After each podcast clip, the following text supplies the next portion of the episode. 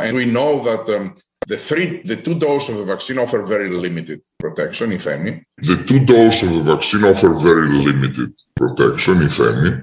There comes a time when you do have to give up what you consider your individual right of making your own decision for the greater good of society.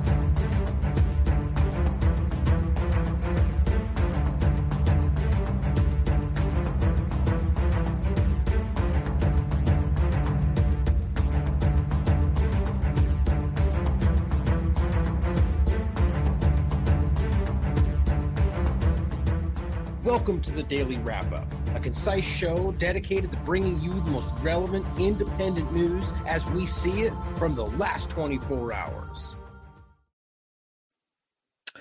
Friday, January 14th, 2022. Hooray! I finally figured out that it's 2022. Thank you for joining me today.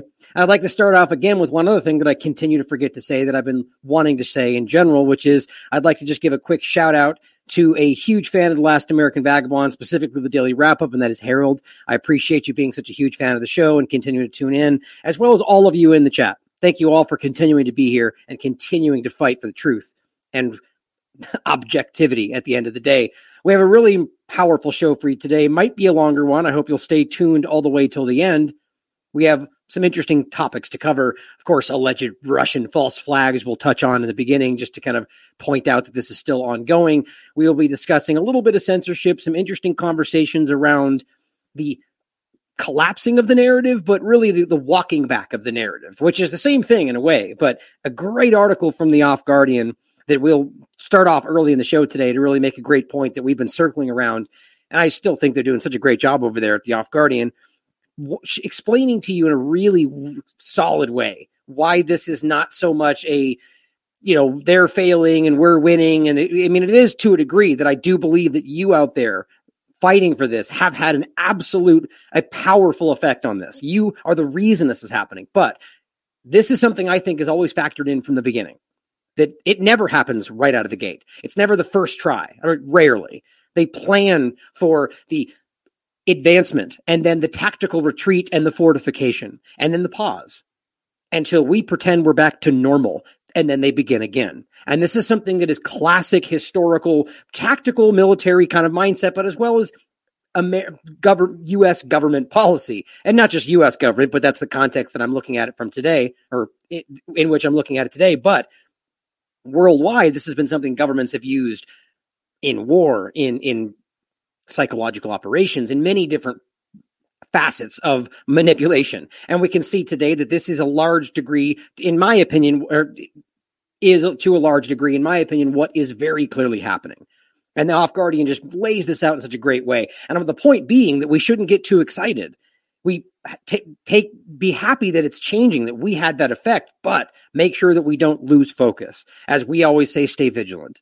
We must do that be, on guard for the next QAnon, the next Russiagate, you know, whichever side of the two party paradigm you find yourself on, hopefully neither, and how those type of things were used to drive you back into the narrative from one way or the other at a time when people were screaming about anti-establishment concepts and then, you know, the 2016 saw it all wrap right back in we are at a moment of just almost unprecedented awareness that we need to capitalize on. So we're going to talk about that. We're going to get into some more in regard to the UK and Scotland data. As you might have seen the same day, if not right afterward, Scotland's mainstream media came out and pointed out exactly what we were reporting. Even though we were called fake news by the the entire Twitterverse, people were saying you misunderstood that. You don't understand these things, and that's what they're saying as well. On that note, more than one, in fact, things that I have to cover today that I made mistakes on as we all are capable of doing. And I'll make it clear, hopefully, why I think I made those mistakes and why it's always for me. I'm really, I, I always do this. It's when it, it's a secondary point, something that I'm making a very clear point that I researched to hell and back. And then there's a secondary point that I make to try to add to it. And often at times I'm not as, anyway, the point is we'll go through it and I'll make it clear why I made certain mistakes that I did in regard to the one dose discussion. Plenty of you reached out and thank you for doing so because it's important not only that we are accurate, but that we follow up and address things when they're not done correctly. And I do my best, as always, as well as some information around the CDC data, We will be talking about the booster dose in regard to the WHO and what they have to say about it. And the top of that, as you saw in the title, immune mediated hepatitis, specifically with Moderna, but mRNA in general, as it's both of them you'll see in the study. Not a coincidence, but confirmed, according to the Journal of Hepatology. Of course, that's going to be dismissed as fake news, and this highly regarded outlet will suddenly be conspiracy theory the moment that they challenge the narrative. And we'll talk about the mysterious brain illness that baffles scientists in Canada seemingly every month for the last two years. They just can't get a wrap around it. Except the weird, interesting thing is that the vaccine's been there this whole time and they failed to look at that. And of course, collapsing athletes to finish. As I said, a lot to talk about today. So stay tuned all the way till the end. Oops, that's not the one I want to start with. Beginning off with some foreign policy here, I really want to give a, a an outstanding shout out to Dare, uh, excuse me, uh, uh, Robert Inlakesh and his just tireless efforts to keep up on foreign policy and what's going on around the world. As I told uh, Jason Bermas in a recent interview we had, this is something Robert was already immediately looking into and recently put an article about the Kazakhstan riots. Now, this is an interesting conversation that I hope you will dive into deeply because there's a lot around this. And, you know, we've been talking about the idea of regime change and false flags and this kind of stuff for a long time. So it's interesting the timing of this when all of a sudden they're going, look over there, Russia's about to carry out a false flag, which, you know, is per- certainly possible. Have they? Of course they have. Can they? Of course they can.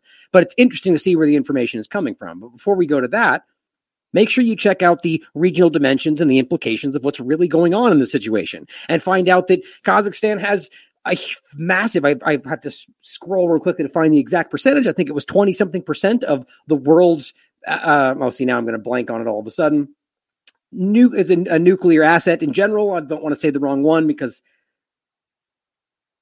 shoot, there it is. Right? I know that was the. I don't want. I, I was basically plutonium or something like this, and I don't remember exactly which one it was. Thirty percent of all extraction in the country is conducted by the Chinese, and this is in regard to their resources in general. The reason I'm just pausing is I swear that I grab it out of there really quickly. And any, any point, the larger point being that they have a huge asset of what's very important to people's nuclear programs. Now, this is a big deal, obviously. Now, you have the Chinese and you have all these different massive global powers kind of vying for this control, right? So, what we're talking about here is whether or not what happened there, the riots and the pushback against the government, was actually organic. Now, the premise of this is it ties back to oil, to prices of gas and how people were upset, how it went up incredibly. Then all, when when that was corrected, and this is a point that I always point out, uranium. Thank you, thank you. Now, th- th- I just couldn't remember the term. Now, the point that I always make about these locations in the past, you will see that people stand up and are upset. Now, does that happen organically around the world? Of course it does. People do that all the time. But then when you notice, then something changes. All of a sudden, they give them what they wanted and it doesn't go away. it's not like they're just arguing for something different. They're arguing based on the same platform, but yet the riots get worse and things get crazier. That's when you need to ask yourself, is this something being taken advantage of? Was there an organic movement? Most likely, in many cases, or at least a sentiment that they get tapped into. But then governments from the outside abuse those things create more violence. They do it in your countries too. If you're the, an American, they do it to you. We're talking about the governments of your location. We see this in the United States all the time where your government will create violence or create the context to which they can shut you down. That's what we might think about here. Now, my opinion, 100% what's happening. We are watching a play for more power. And guess who takes the brunt of that? The average people who just want it to stop. Please check this out. There's a lot going on. I'm sure Robert will follow up more with that. On top of that, in regard to more foreign policy, Guess what just happened again for the thousandth time? Two wounded in Iraq, rocket attack, sources say. And just when the COVID narrative is in full meltdown, the Associated Press is reporting that people have been injured after rockets hit the area where, of course, the U.S. government is illegally occupying Iraq. Which, whose fault would that be then? Right? Let's be real here. Just because they're Americans doesn't mean be anything happens there is suddenly a catastrophically important. Like nobody being injured, American or otherwise, should be something we don't care about. But the reality is that government, whatever government it is, in this case, the US government, is illegally occupying Iraq. In fact, they even voted to have them pushed out and they didn't care as they pretend they care about their democracy and their, their sovereignty. The bottom line is they're there illegally. We all know that. That's very clear. So when, when groups attack them for doing so and they frame it as being a terrorist attack, fighting it, that's ridiculous. Bottom line, it's the same concept we'll get into next with the Russians back and forth. The US government is disgustingly hypocritical about the way that they frame anything they do as positive and anybody anybody they don't like, Russia, China, does as negative, even if it's the exact same action. That's ridiculous. We as Americans need to start recognizing this. The COVID narrative has exposed a lot of this, but we're still a little bit touchy when it comes to things like this because we pretend it makes you un American. In fact, it makes you literally the most American type of stance you could take or person by pointing out the faults of your government. Historically, that has always been the case. In fact, people, primary American figures of the past, have always said that to blindly follow your government or your president is servile and pathetic. This has been quoted, I'm paraphrasing from many different times in the past. But this is going to be used.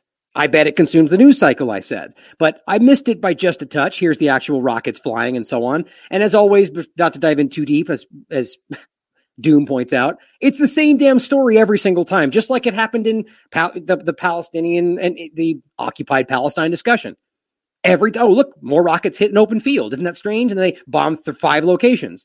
It's the same thing every time and it's embarrassing. Every time we have a truck drive up with a rocket launcher. How many trucks with rocket launchers do they have? Because they leave it every time. Fire one rocket leave some in the thing and then run away and leave the truck there. That's really stupid but whatever. It happens all the time over and over and it gets used to continue to justify their stance. But i was wrong. It didn't consume the cycle because you know what ended up doing it or uh, consuming it? This story which is the same thought. It's the same idea. It's just another vein of the same kind of manipulation. The U.S. accuses Russia of planning a false flag operation in eastern Ukraine. Now, let's be clear. Is Russia capable? Like I said before, yes. Would they? I have no doubt in my mind that Russia's government would carry out exactly like this and has before. But the idea that the U.S. would stand up and accuse them of something like this in the midst of this situation at a time when the US and the media around them have acted like false flags. The very idea of them is a ridiculous conspiracy theory. It's just childish. And it's the same thing we see with COVID. One day it's a stupid, crazy, outlandish conspiracy theory, and the next day it's completely backed up by what they're telling you. How can we not see this? But I just this this kind of thing, first of all, is need to understand the whole Ukraine manipulation, just like all the rest of it, Crimea and the whole deepening story that is a lie. It's a lie. And it's been very clearly shown. If you don't think it's a lie from the US standpoint, then you're buying the mainstream narrative. This has been something that's been very clearly discussed from the people of Crimea, of the people of Ukraine, these different situations we've talked about that have driven this manipulation. It's different, right? These are they're separate situations, but the idea is it's the same kind of manipulation around what's actually happening. In the in the Ukraine situation, right now, we very clearly know that the US government is aggressively manipulating and involved in the policy, and if not entirely, what happens in the Ukraine. You know, the openly neo-Nazi white supremacist government that we don't care about, yet pretend that's the only thing we're fighting over here. It's ridiculous. So when Ukraine stands up and says, This is happening, why would we trust them over anybody else? Now, here's what's funny. Mike Charlie Robinson, this is fantastic. I added this right before I started. He says, Now do you guys understand why I hate corporate media so much? It's just a never ending stream of lies. Brought to you by Pfizer, or in this case, Lockheed Martin. Look at this. It's Politico. U.S. has intel about possible Russian false flag op presented by Lockheed Martin. right. The very group who is going to aggressively profit by any action that's taken because of this kind of headline. Weird. Why would we trust what the US government has to tell us about somebody they want us to not like? They want us to think are bad guys. I mean, gosh, we're childish today, but I don't think that's, I do believe that's the aggressive minority. I really believe that. Here's CNN. First on CNN, U.S. intelligence indicates Russia preparing operation to justify invasion of Ukraine. Now they put it out as false flag on their on their metadata, but it's funny how they didn't want to put false flag in the title. Still kind of walking back on that, but this is where it seems to be going. They're right now prepping the table for whether they're going to carry out some false flag. This this does not add up. I, I, think I'm taking too much time on this in general, but I, I, I was going to go deep into that right now. My point was there's so much around this Ukraine story that makes this such an obvious manipulation of the of the reality. This is and this is I bet you a lot of these people like myself that have been into foreign policy a lot before COVID started are the ones that are basically right now laughing at this story. Not because it's not possible, but it just doesn't make sense. It's the kind of idea of saying that, you know, Assad just decided to murder a bunch of civilians at the last moment just when the US was about to leave. It just doesn't make sense. And Brian points out, well, first says this the U.S. would act decisively if Russia deployed its military to Latin America.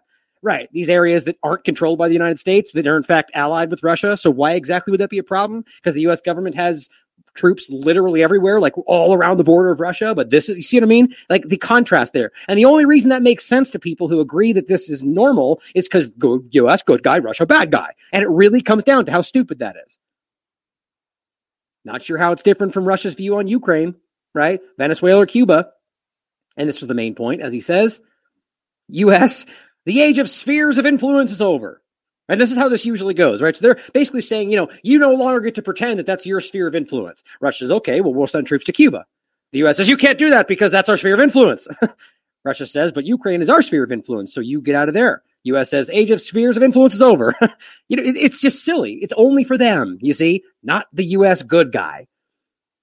U.S. will act decisively if Russia deploys. So what this is, guys, in my opinion, is a very obvious ploy. I don't think Russia or the United States have any real. I don't think this is going to end up being anything other than hype, like it always is. Not that it's not possible, not that there's not actual division and and tension, but we can see U.S. troops in along the border all over the place. Venezuela is not controlled by the United States. Cuba, I mean, all these places are very clearly, supposedly sovereign nations that can make up their own mind. So why would it be wrong for their allies to come and do something in their allied country? Especially when, you know, you get the point. It's just absurd. It's all because we want to pretend that Russia, in essence, is bad no matter what, which is just childish. Now it says Russia won't exclude putting military hardware in Cuba or Venezuela amid unsuccessful talks with the U.S. over Ukraine. You see where this is devolving into. Now, Ukraine, of course, steps in and goes, I'm 99.9% sure Russia's behind a massive cyber attack targeting government websites. Great. I'm sure we could take their word for it. The bottom line is this is just a completely one sided narrative being stemmed, driven forward by statements by the very people who have lied to you about literally everything in front of you right now. Let's not pretend this isn't, in my opinion, whether real or not, being used to very clearly get you to look anywhere but the completely burning down reality of their COVID narrative in front of them because of you. Now, would they literally go to war to stop you from?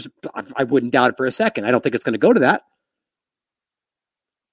Bringing this over into censorship, just very quickly to make this point before we bring it into the COVID narrative and the Off Guardian article, which is very important.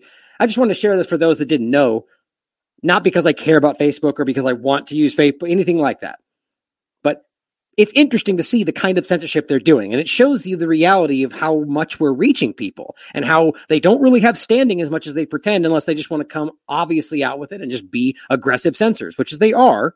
But they don't want you to see that. They don't want the average person who doesn't understand that yet to realize that they're not doing what they're supposed to, following their own guidelines and so on. But if you haven't seen it already, Facebook has censored me in a really strange way. I still have my page. It's up. It's good. 4.9 star. I mean, it's, it's, you know, everything's good standing. Yet they removed the post bar. I can't post anything. For those that actually, for whatever reason, want to keep looking at Facebook, I don't know why you would use it. I keep posting in the last, the comment section of the last pin post that was there. And people keep liking it, so they keep seeing it. I don't know why you would go, should go somewhere else, but it's just funny that I'm still poking it through in some way. It's posted there. It'll keep updating. But this was, I mean, a month or more ago. If I try to post, it just says you don't have that ability anymore. In a back and forth email, they they got I got one response. They basically said, "Oh, it's just going to you know you have to wait for the restriction to expire."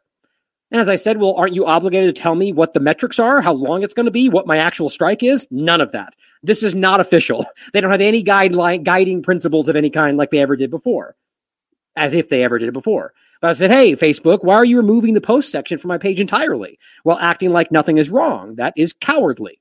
Just admit you're censoring my page due to inconvenient facts that are now very hard to call misinfo as the mainstream admits them cowards.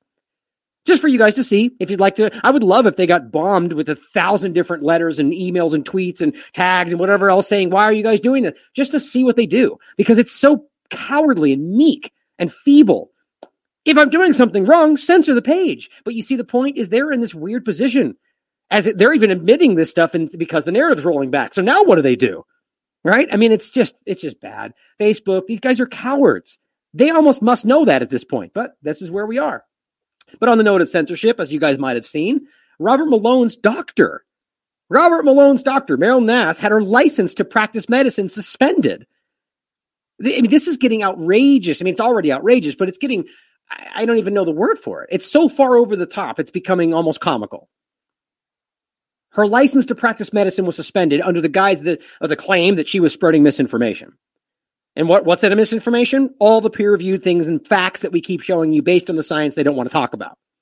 That's crazy. And as I said, nobody honest or with morals and integrity agrees with this. No one. My point being, if you agree with this, you don't have morals and integrity. It's incredible this is happening.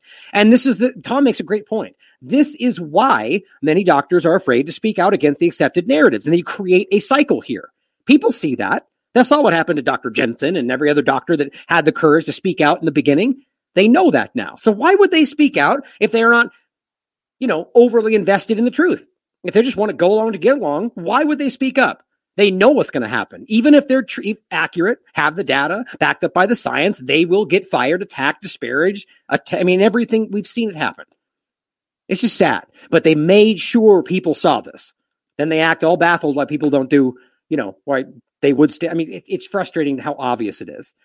Now, on one last good note before we jump into everything else, there's actually two last good notes. But again, this is the premise of today's show in general. Don't take this as we won because I promise you that's not going to happen. This will come back, if not continue. I mean, it's not even completely certain that, I, that this is falling apart. Maybe I'm wrong, but these motions, these actions from the Supreme Court, from UK pulling back their passports, or at least saying they will, I believe it's meant to make us relax and pull and stop because we are having such a positive effect. Supreme Court actually blocked the COVID 19 vaccine and testing mandate for US businesses. But what have I been saying from the very beginning? This almost in of itself was a ploy because right in the beginning they let they said well they can do it themselves and they did. So right now you have to understand that all of the co- hospitals and and colleges and businesses that were already forcing their employees to do this, they know they can keep doing it because the Biden administration has basically said you can keep doing that. This is stopping the mandate, which means the government says you have to do it.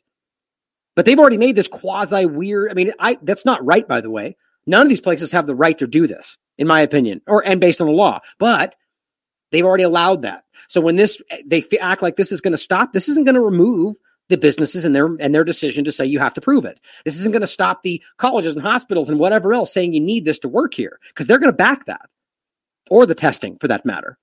Right? I mean, so consider that. So it's a win, but we need to keep going. And here's another huge win, it would seem. England will scrap the COVID passes and the work from home at the end of the month. Now, gee, what would happen if on, you know, the last couple of days of January a new variant popped up? Uh-oh. Well, this would go away, right? And that's not hard to see. They would go, well, we were just about to, but this new dangerous thing after we all relaxed for a week and a half, right? That's what I promise you that's what's going to happen. But it says because they are hard to justify now that Omicron is subsiding with masks on trains and shop, which I don't even understand the title there. Now that it's subsiding, well, the Omicron part is exactly why we got to a place where that. You see what I mean? Like, so this mild thing no longer being like the idea is they're just taking what they have, just like they used the idea of Omicron to justify the new vaccine, even though it made no sense. There's clearly a coordination to this, and it didn't work, in my opinion. But this is a pullback. This is a walk back, but it's false. So don't fall for it. The passes will end at the end of the month, they say, but it's still the infrastructure. They still have everything ready. You got businesses with QR code scans and all this different stuff. It's still going to be used. And maybe this is the point of, ra- of stepping it into the climate change discussion. Who knows where it's going to go? But do not take this as an absolute win. Here's why. What they really mean by living with COVID. Now, I just want to go ahead and read this to you. This is a fantastic article. It says the past few days, even weeks, have seen a definite alteration in the media's attitude to the COVID pandemic. And we all feel this, everybody, especially those that feel like this is, uh, you know, like the government failing because the anti vaxxers pushed back, you know, and they're upset about this because right now this is the government vindicating what we have been doing. Not as if we're anti vaxxers, but the idea that we're just people that question what they're doing, question the mandates. So those people are really upset right now. The ones that invested their entire essence into the fact that masks are everything and vaccines will save us, and they're just lost more than ever. Now it says there have been numerous examples of what, if the media, uh, if the media were not so tightly controlled, might be referred to as dissent. Right? That's how they kind of want this to be seen. But since the media is tightly controlled, and don't forget that from, I mean, as tight as it could possibly be, We must call it an apparent change in the message. That's the point. They're choosing consciously to shift into what we have always been saying, knowing that plenty of people will recognize that. Famously, Dr. Steve James, a consultant, and this is the person we are. I can actually play the clip for you again. I might even have it still up here loaded. And this because this this was an important clip of when when they basically. I I can just play it on here. I think. Oh, you know what? It, the bottom line is he challenged him, a doctor, in front of uh, Javid or Savid. See if I've got it. That doesn't look like it, but he challenged him while he was in there in the hospital and said the science doesn't back up what you're doing. Right? Confronted the UK health security, Sajid Javid. That's what it was. God, that name always screws me up for some reason. Let's see if I have it. Nope. All right, we'll play it on here. But he, he confronted him over the weakness of the science supporting the vaccine mandates. Now, I pointed this out as well. It didn't make any sense. Sky News was ready. It was aired on Sky News, and then they tweeted it out with the exact clip, and they're all prepped and ready, and it, it was so incredibly staged. So that is an uh, it's it's impossible to miss that. If this was something they didn't want you to think, and in the beginning, the very essence of even the hint at the idea, this wasn't the right science, science wasn't enough, was called creating vaccine hesitancy. They were like arresting people for even getting near that. And now they do this. How do we not see that for what it is? A planned, coordinated walk back.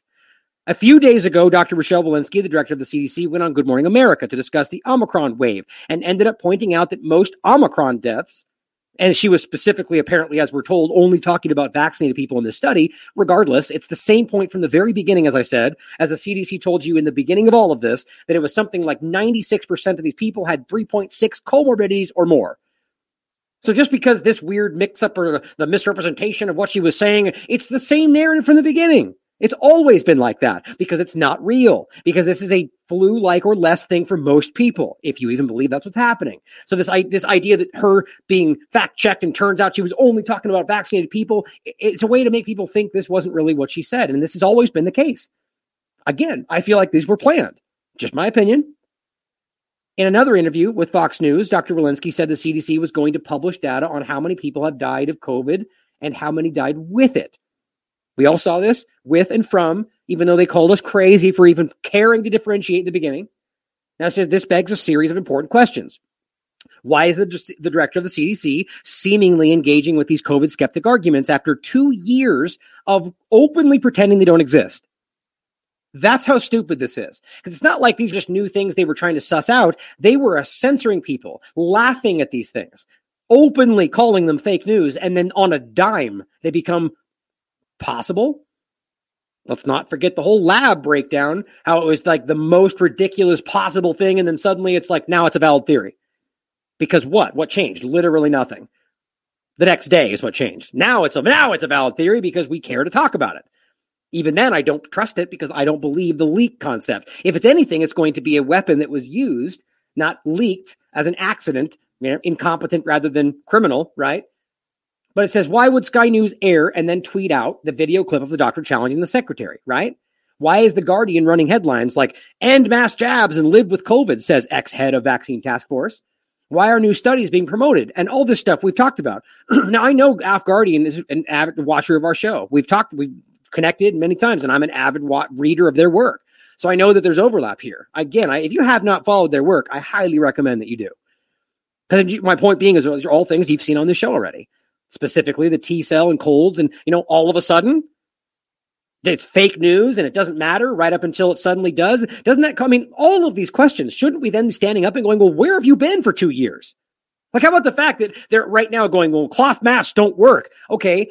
First of all, none of them are, are, uh, statistically significant in reducing transmission, as all of the peer reviewed science and random controlled trials have found even afterward. But let's just take that one point. It's okay. Well, if you're saying cloth masks don't work, who's responsible for making and forcing and telling almost everybody that was what you should use right up until now? Shouldn't people that maybe you want to argue got sick because they were wearing that or weren't having protection, shouldn't they be able to hold them accountable? Where was Fauci? Where were these people when they switched and lied about which story where they were saying? Aren't they then accountable for telling me to use something that didn't work this whole time? Or better yet, that actually increased my infection according to the peer reviewed science? Of course not. We don't even care about those things. What actually changed? Are we pretending like there's some new science that came out that suddenly makes cloth masks not work? All that happened was they stated it. Leana Wen and Gottlieb said it openly on a station, and suddenly it was real. How crazy do we have to be to not recognize how dishonest that is? It's always been there. No new data came up. So were they lying to you? Yes. It's just hardest to get that to break through to somebody who doesn't want to see it. Now they just pivot into the next version of masks. N95s, they say. Nope. Sorry, guys. It's the same point. It says there's no denying the message. The declaration of the narrative, oh, excuse me, the deceleration of the narrative. There's a new thread being woven into the story living with COVID, which, by the way, is oddly, interestingly close to what the Great Barrington Declaration was pushing. Now we can say, same point, right? Suddenly, now we're finding merit in the very things that we said were so dumb and crazy. For over a month, that has been a popular buzz phrase all over the Western press living with COVID. On December 1st, Forbes headlined why endemic COVID 19 will be cause for celebration. An article which argued, among other things, that endemic COVID 19 will be no worse than seasonal flu. Now, exactly what we've been saying the whole time, except now it works for them because they want you to get comfortable with it and say, just take another, you'll get another vaccine, just like seasonal flu. It's no different. Well, yeah, it's very different because these, none of these injections are even remotely what we've been doing before. And then suddenly the flu shot also will become this mRNA platform universal. That's where it's all going. This is not normal and not okay. This sentiment has been repeated ad nauseum across multiple outlets, which shows you coordination, guys. We already mentioned the Guardian article from January 8th. There's also an earlier one from the 5th entitled From Pandemic to Endemic. This is how we might get back to normal. CNBC ran three almost identical stories on the topic in the space of two weeks. Now ask yourself that. Why would that make sense? because the article is the same point. They're just reiterating it. When we get to the end today about the met the mystery brain disease, it's the same point. Why would you post a story every month for the next last two years, acting like we're it's a new thing? We're discovering some new thing that we're baffled about. Well, you were baffled two years ago.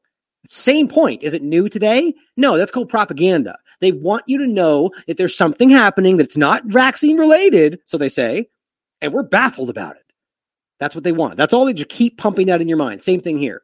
They want you to start thinking about this. Whoa, it looks like we're finally going down. It's because the vaccines worked, and here's what it will look like, and here's what we need to do. It's propaganda. The pandemic could end in 2022. Here's what it might look like. Crazy.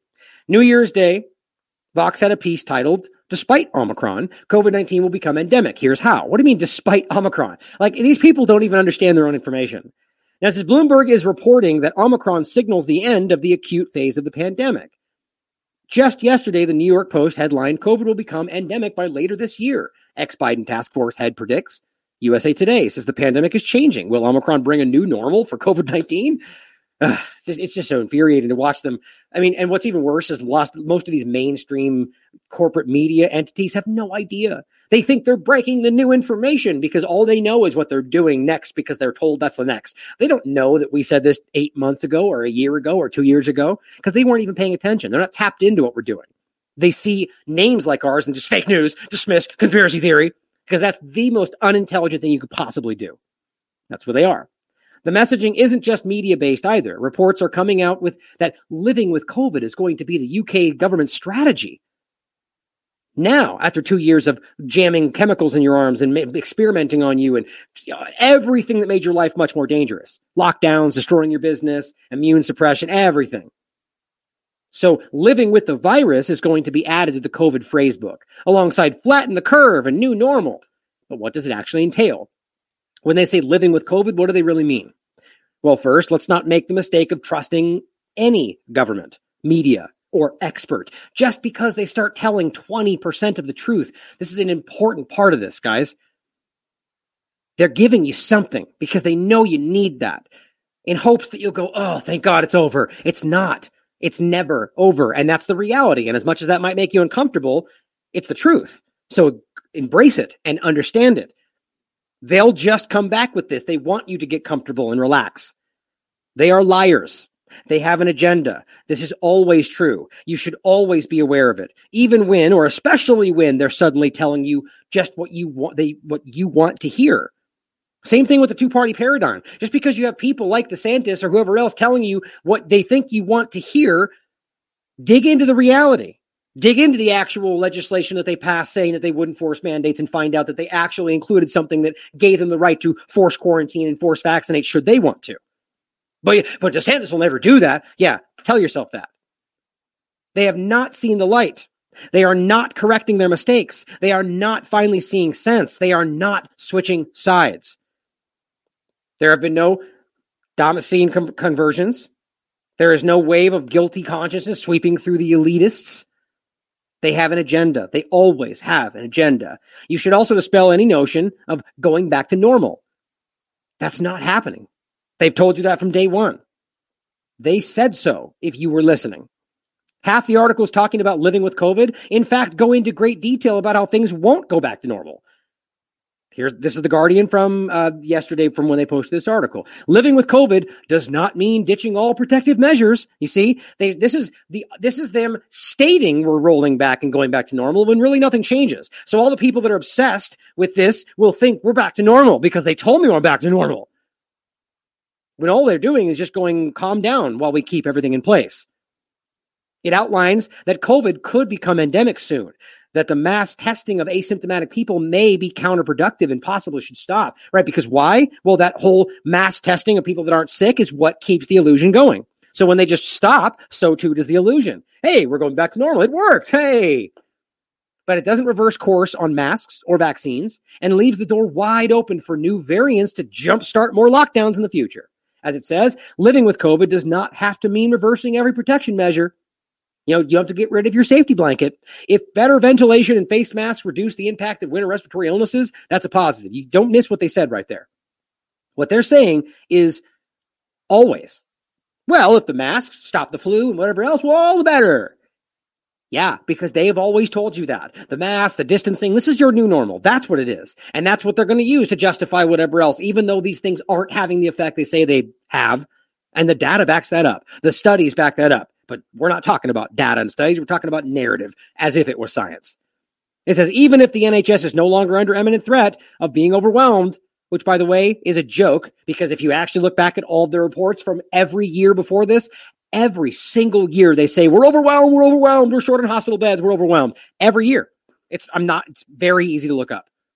So what's the difference? Why why would now why would it need to happen now versus before? It's just about perception.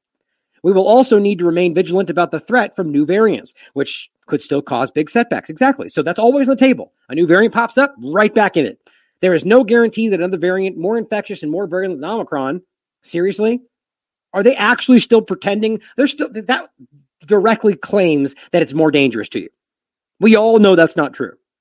And yet here they are.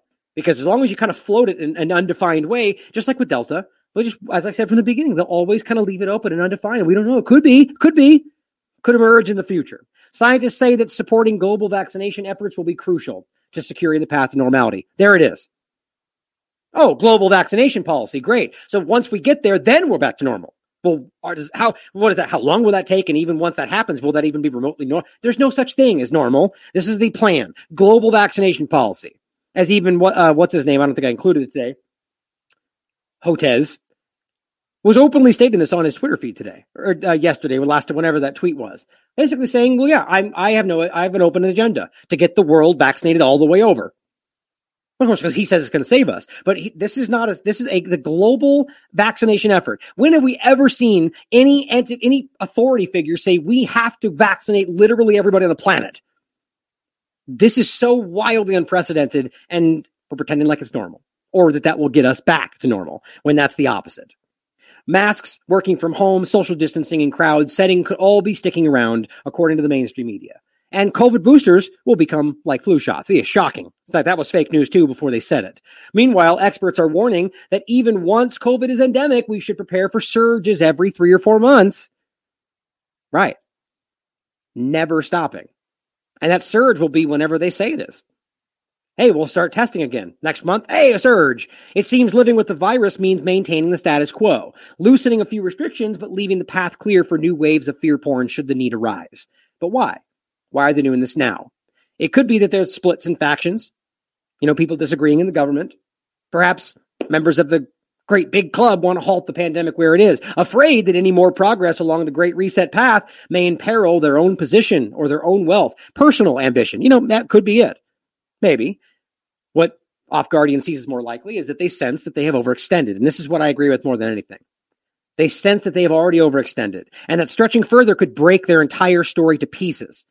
To use an app metaphor, imagine the Great Reset agenda as an invading army, marching through town after town, winning battle after battle, burning as they go. There comes a point where you have to stop. Your supply lines are pulling taut, pulled taut. Your men are tired and numbers dwindling. And the occupied citizens are putting up more and more resistance. That's you. Push on now and your entire campaign could crumble. They've got nothing but time. What you do in that situation is withdraw to a defensible position and fortify it. You don't give back the land you've taken, or not much of it at least, but you stop pushing forward. These people whose land you've invaded will be so glad the war is over, so tired of fighting, they'll be so relieved by the, response, the respite before rele- uh, realizing how much of their land you've taken away. They may even say, let them keep it as long as they stop attacking us. Maybe even they get excited about the little bit of land you may have given back to retreat tactically. That's how conquest works from the day of ancient Rome and beyond, a cycle of aggression followed by fortification. When we switch from pandemic to endemic, we won't be getting our rights back. The vaccine passes and surveillance and the culture of paranoia and fear will remain, just like with foreign policy. But people will be so relieved at the pause in the campaign of fear and propaganda, they will stop resisting. Guys, this is the main thing. They will, the media will tell you or rather just stop screaming how dangerous it is and how much fear you should have. And people will think, God, thank you. This is stopping for a moment. They won't push back, and the new normal will literally become just that normal. They'll probably greenlight funding for anything Bill Gates wants to make. COVID is the last pandemic mindset. And then one day when people are nice and docile again, could be a week, could be a month, could be next year, could be 10 years. A new variant will come back and we'll need a climate lockdown or push for control of every aspect of our lives or start up again and whatever else they argue. The best thing we can do is not fall into the trap.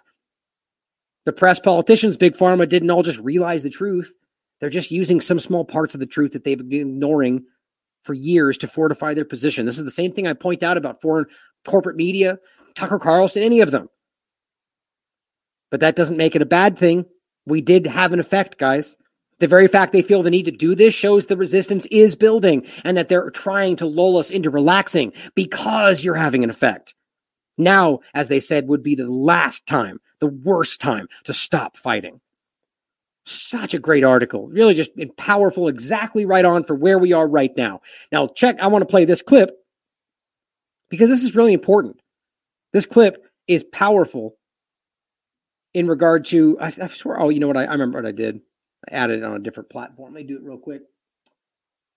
This is something I've already played for you. Jordan Peterson on the Joe Rogan show, basically just talking about exactly this back and forth, the manufacturing consent idea. That all that really takes is a planned effort to know that the moment that you sense that there's enough pushback, that all you do is pull back a little bit, reassess, fortify, and wait. How it gets to the point well, where th- things get to terrible places one tiny step at a time. You know, if I encroach, I, if I encroach on you and I'm sophisticated about it, I'm going to encroach two millimeters. I'm going to encroach right to the point where you start start to protest. Then I'm going to stop. Then I'm going to wait.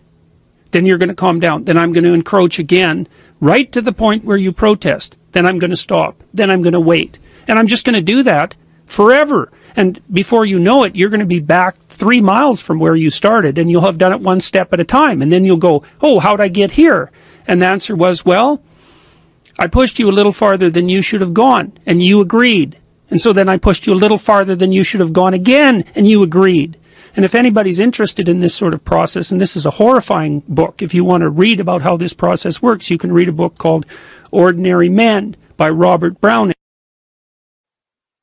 Now, this is something that is very well known by by authority. I mean, people have studied this. right? Just like they've studied things like mass psychosis, even though we pretend it's fake news when it all of a sudden becomes very obvious, right? I mean, it's just so por- so important. Ah, how I miss the days of Jordan Peterson in his prime.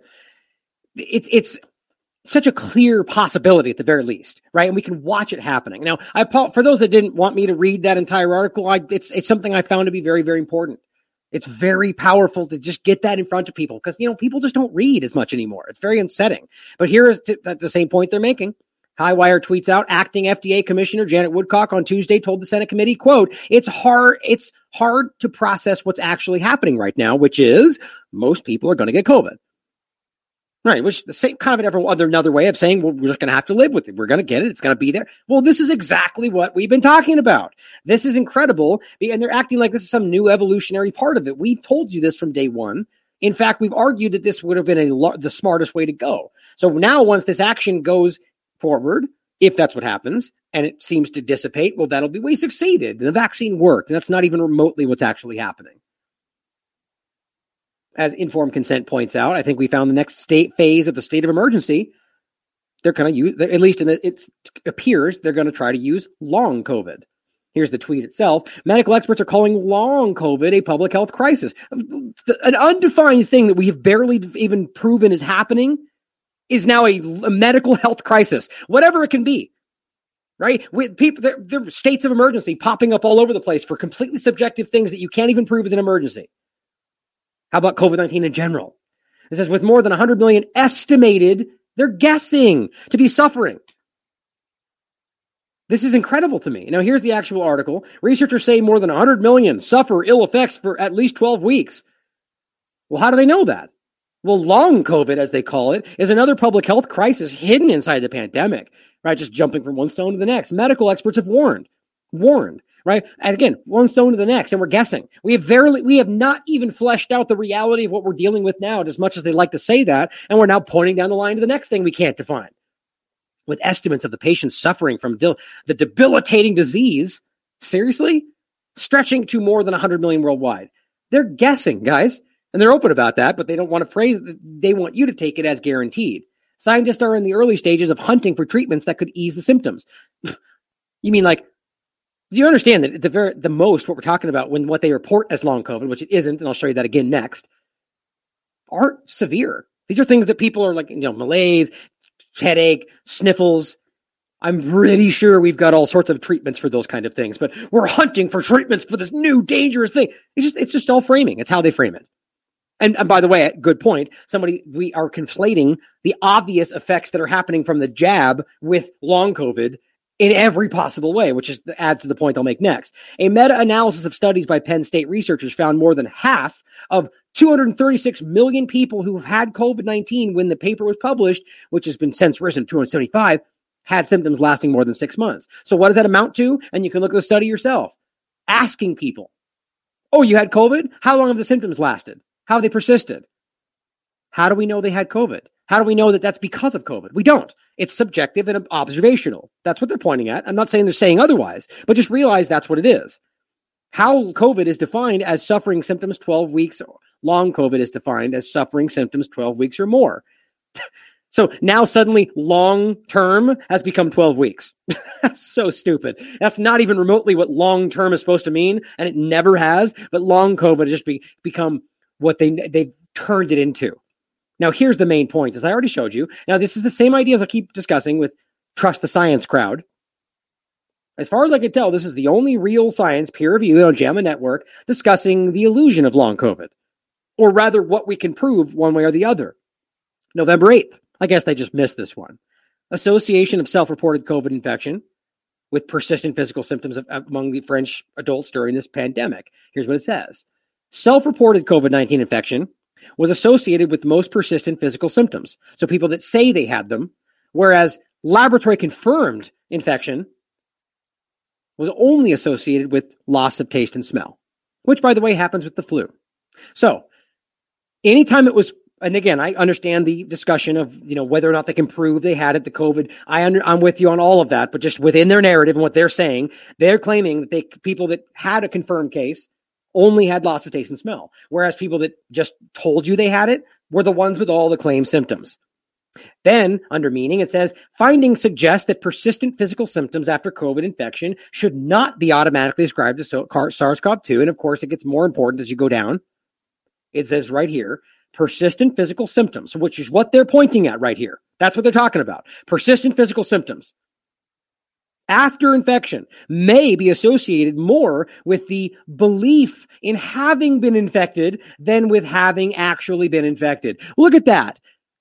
Now, even if this is not the, nobody, it's amazing that they just keep going forward. What happened to trusting the science? This is the most up to date current reality. Shouldn't they then stop parroting the idea of long COVID as a fact if this is what, yes, but they don't care. This is basically telling you that most people, at the very least, that believe they have long COVID don't. And it's just psychosomatic, which is obviously a reality. Psychosomatic symptoms is a very common factor, even with the flu. But here we are going, because they tell us they're sick still. Here, we're literally, and this is the craziest part, they're literally arguing this is becoming a new public health crisis, which is probably going to be another state of emergency. Or, the very least, as, uh, which one was it? Oh, this is the tweet here. At very least, as informed consent was pointing out, this is what's going to create the next phase of the state, the ongoing, the renewal of the state of emergency, claiming a continuation of long COVID. That's what they're doing right now. Now, here's the part where I think this is so relevant. Here is a here's a neuro, uh, genomicist pointing out Omicron, presumably, is causing bacterial superinfections after one to two weeks and requires broad spectrum antibiotics. Well, isn't that weird? I'm finding out with my patients this week. Now, here's the two things that come to my mind. One, what do we keep seeing with the injections? these weird infections, which which is backed up by what Dr. Cole and plenty of others have pointed out. This is creating the, or actually removing and dropping dramatically those killer T cells, which will open the door to all sorts of other things. So this could very clearly be the vaccine, and then of course choosing to ignore that and act like we don't know what's happening here, and blame it on whatever's going on around the world. Or it could be possible that Omicron itself, if that's what's there, is not what we're being told it is sort of the same point, but uh, even further. I keep pointing out the reality that we don't know where this came from, as they're telling us at the very least that it was detected when four foreign nationals came in a diplomatic mission in Botswana. Where'd they come from? Diplomatic mission means they have diplomatic immunity. They could have brought anything across the borders. They're obviously government. Nobody's ever tried to figure out even from where or who they were. Were they American government? That's very relevant, wouldn't it be? Israeli government? Who cares, right? So my point is, if we're weirdly seeing this long continuation, this super infection that continues after the fact, what now as they're suddenly declaring a weird emergency around that exact thing, I'm sensing some coordination here. He says, like the 1918 flu, which was accompanied by influenza, H influenza, this didn't happen with alpha or delta last summer. Weird, right? It's almost like this whole thing which triggered all these new actions and discussions and changes and shifts, was meant to happen in a weird way, or at the very least, something suspicious. Just a thought. As always, my opinion, throwing it out there for you guys to research and send it back if you find anything important. But clearly, that's not happening the way they say it is. They're using it to justify an emergency going forward and continue the emergency for COVID. And we're seeing some weird super infection they claim associated with just this new thing. We should be asking questions. Now, bringing this over into the data part of it, as you may have seen already, and this is a very vindicating point for TLAV in general, we talked about this in the last show. This was ju- this is just that last show referencing this point in Scotland in the last report reported month, and before that, by the way. But this is what I was discussing in this article or this show. The majority of cases, hospitalizations, and deaths are in the fully vaccinated. On top of that, the risk per 100,000 in every category in Scotland in that reported month is higher in each category when compared to unvaccinated. I mean, guys, there is no misunderstanding that. I mean, even we're going to get into the UK data here in the newest report. Don't forget that Scotland is part of the UK. So it, when when the UK shows you that the majority of everything is in the fully vaccinated, but then they argue that the per one hundred thousand is much, you know, you're in more danger if you're unvaccinated. Yet over here in Scotland, which is within that data, it's the exact opposite on the side of the per 100,000. Same point on the other side, almost to the same percentages, which I find very relevant. You'll find all of the categories are slanted in the fully injected. Then how could the per 100,000 be so different? Clearly, the risk and, and their Scotland data and media back this up. I think what we're seeing is a manipulation in the UK, but you could take it for what you will. Here is where we got confirmed. Here it is, confirmed in Scottish media, mainstream. Once again, TLAV and many others in the independent media, like Off Guardian, like Daily Expose, were weeks ahead of this and censored for it. And of course, they are confused by the weird data. Or is it that, is it that they just don't like what it shows them?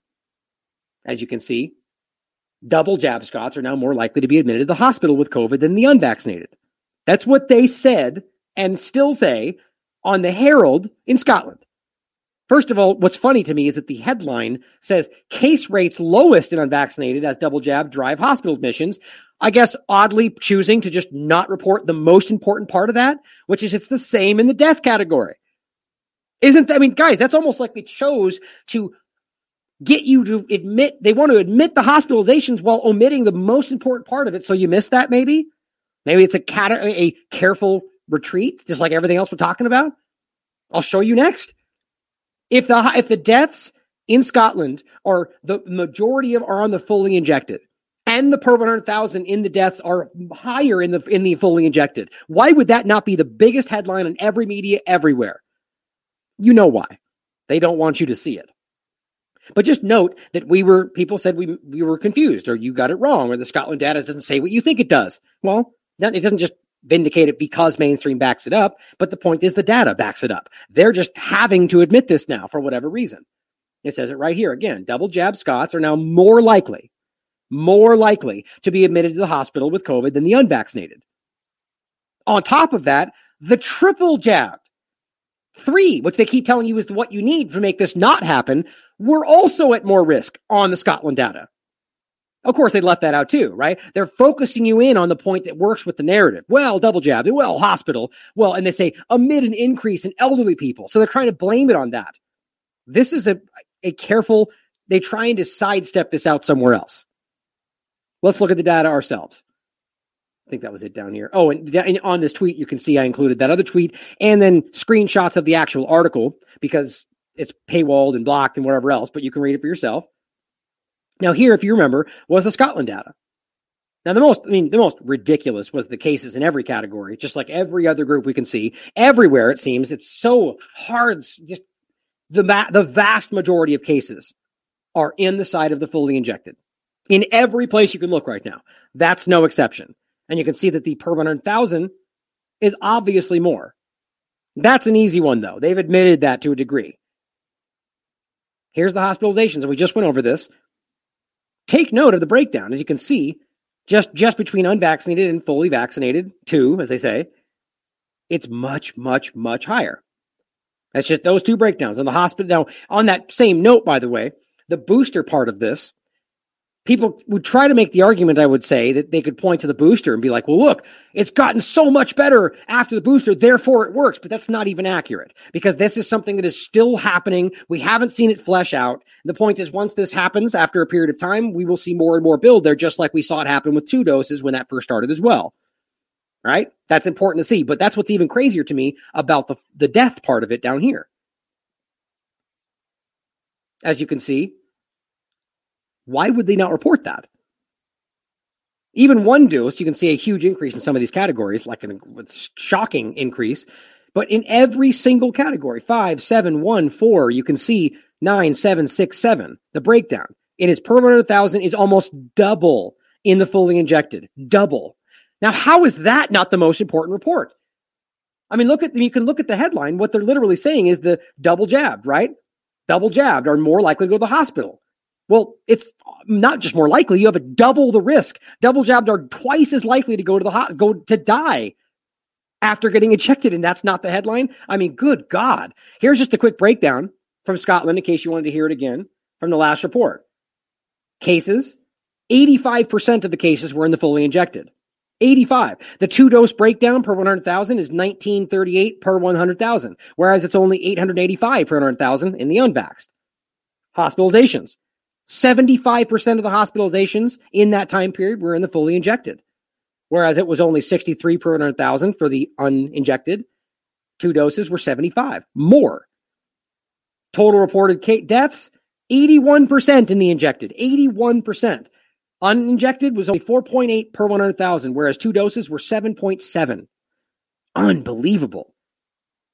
Okay, so this takes us to the current data. Just want to make sure we see this and understand that even the mainstream is admitting that this is not adding up. So considering that, and then considering that Scotland is within the UK data, ask yourself how it would possibly make sense that it could be so clearly slanted in hospitalizations, deaths, and cases.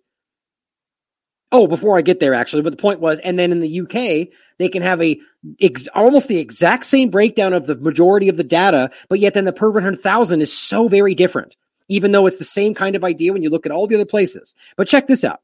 This, to me, suggests what there's an obvious effort to hide this.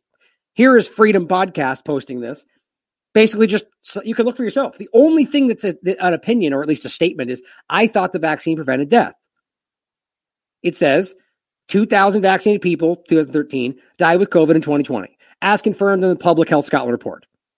That's they're pointing at the report. Then it says exactly what the report's telling you. This many deaths, this many doses, this many blah blah blah. 85% of recent COVID deaths were vaccinated. That's all from the report. And they they label it misleading. Look at that. This is literally directly from this report. You can see it for yourself. And all he does is cite what the report says. And that's misleading because Twitter doesn't care or doesn't even know about the data. They don't care about the data. They don't even know it's there. They just know that if you suggest in any remote way that this is something that doesn't work or blah, blah, blah, even if you're pointing to the data, it's fake news, misleading. You don't know what you're talking about. How crazy is that? How do we not see where we are? Another one says, and this is the idea how insulting this is. Again, realize while they're trying to soft roll this and pretend that we're lying or making this up in Australia. I mean, remember, we're talking about uh, Scotland here in a different country. In Australia, oh, the high number of vaccinated people in intensive care in New South Wales may appear concerning, but it actually shows the jab is working. That is not a joke. So it went from all the cases show that it works, but the, the hospitalizations and the deaths are so rare, you won't see that. But then once it, we do see that, they go, oh, but now the hospitalizations are there, but that means it's working still. How do you even remotely try to make sense of that? I mean, as I said, is there actually someone out there who feels this makes sense? I mean, really? Even though this directly challenges the it's super rare part for that same thing to happen? I mean, that's just ridiculous.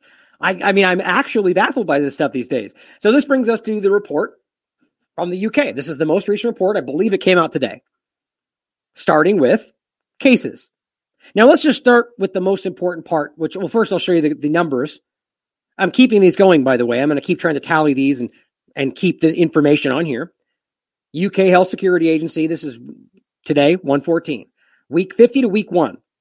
Different than Scotland, where they have the week breakdown. This is just week 50. This is the last week breakdown. And total cases.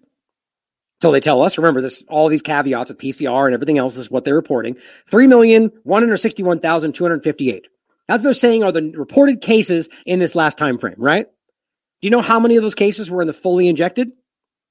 Of 3,161,258 cases, 2,520,389 of them were in the fully injected but so rare and totally not totally a pandemic of the inje- uninject, uninjected, right?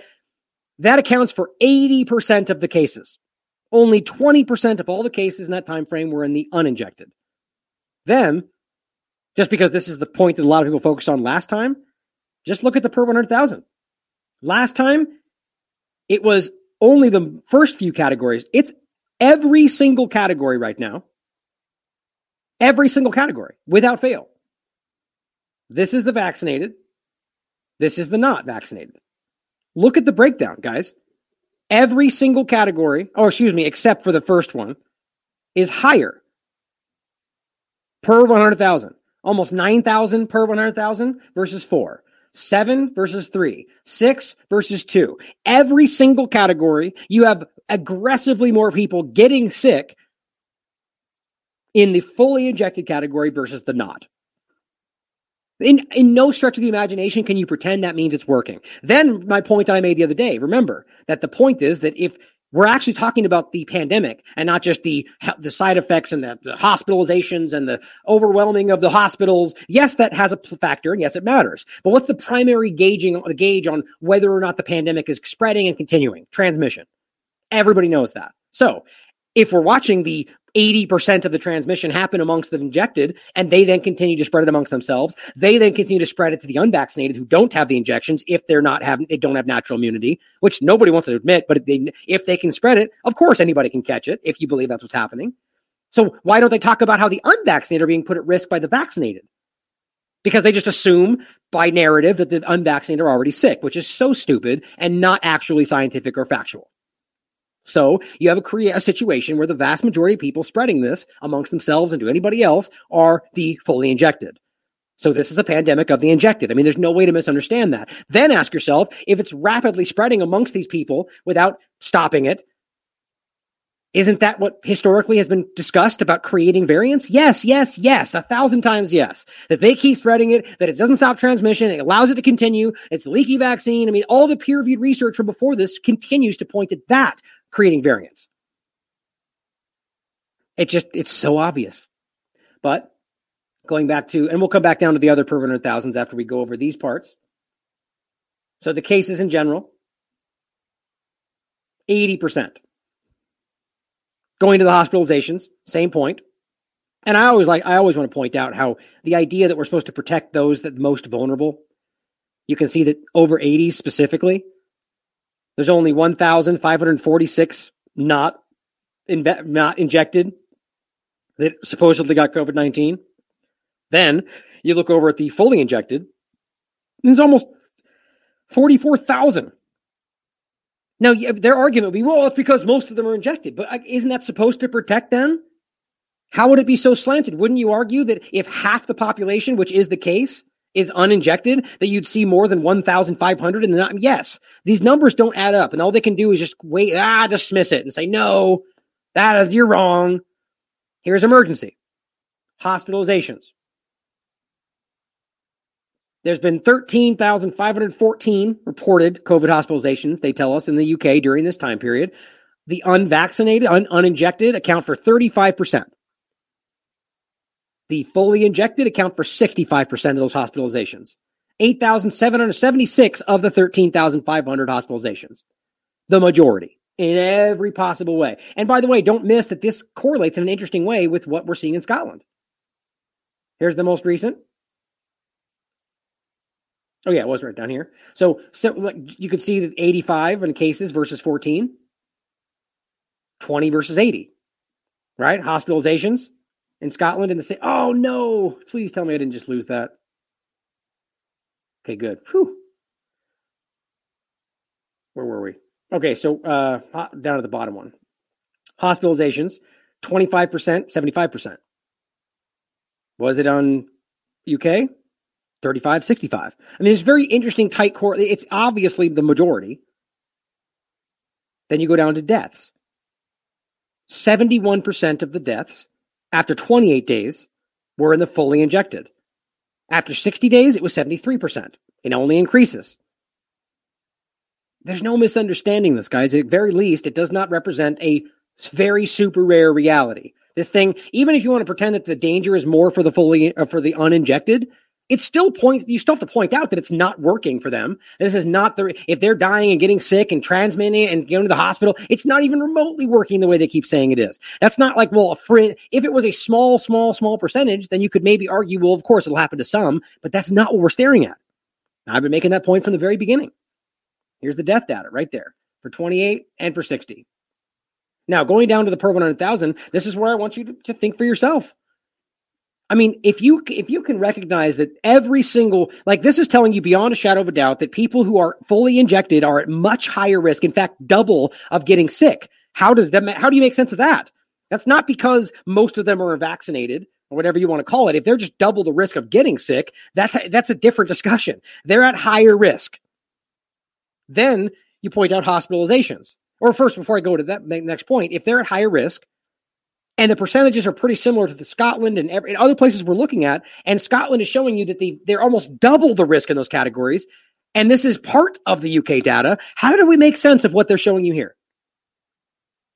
I believe that there's manipulation happening here. That's my opinion, but you guys can look at it for yourself. At the very least, no one seems to want to address, other than Scotland, Scottish media, why that doesn't add up. Uh, why you should immediately stop what you're doing in Scotland if that's what you're seeing, but they're not. But you can see that the breakdown here is quite slanted as they're showing you for claiming that the unvaccinated are higher risk. But of course, there's caveats down here you can read in, in general, pointing out that there's, un, you know, the, the way they adjust the information or case rates. Now, of course, in, in regard to the one dose discussion, they do include that, as I've shown you before on this. But my point is the same in regard to all these places. I really don't even understand how you can look at this kind of information with such a higher increased rate in every category across every week and then just pretend that it's the exact opposite across the border. Something's amiss. Now, I would argue the one who's reporting the, the very obvious narrative challenging information wouldn't be the one trying to trick you, but that's just my opinion. Because then you can dance over here to look at Ontario in regard to the just cases, but it's the same point. You can see that breakthrough cases have a much higher per 100,000, or in this case, what they used per 1 million person days risk. It's a lot higher than the unvaccinated breakthrough. Even even the po- even three dose, you have a higher risk of getting it. This is from Ontario's breakdown, and just with Omicron. Now, here's this point I wanted to make before we get past this. Now, you th- my point the other day when I made this, and mistake was that I misunderstood this as being the the reason I made the mistake is because I figured if they're going to write fully vaccinated, that meant people that are fully vaccinated, and it says at least one dose. Now, the reason that I read that as one dose versus fully vaccinated is because on these other categories I'm going to show you, including the CDC, that they do break these down separately. So I may I misunderstood this, and I, I should have caught it by seeing that it said 77 versus 82, as well as the fact that you add these up and it's higher than the population of Ontario, which by the way I didn't know off the top of my head. So obviously it's a mistake, but it was a side point to the larger argument which was that this is obvious. There's no misunderstanding this. And I'm actually mad that it happened because that people will use that to undermine the undeniable reality of what that shows you. I was just simply trying, simply trying to consider, ask, or think about why places like this might be showing something so, excuse me, so very different. So I'm thinking, I, and one of those obvious ones was how they play with the one dose scenario. But there's a lot of those, and we know that. And, and just to point it out, it says right here refers to the individuals that have received at least one dose, reflects individuals that are partially or fully vaccinated. I don't honestly not even sure why that would make sense to present the data that way. That's just my opinion.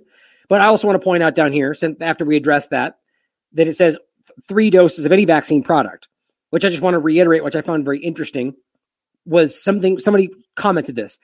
One reason they might be telling people it's okay to get a mix of different shots, which by the way, their data right now continues to show you it's not. They know that they have no data to back up that it's safe to mix these shots. Even the CDC's own website still says that, but they just say, oh, go ahead and do it. But they're saying maybe, maybe it's because how can you blame one or the other if you have two or three different brands in your body? That's a very, that's an excellent point.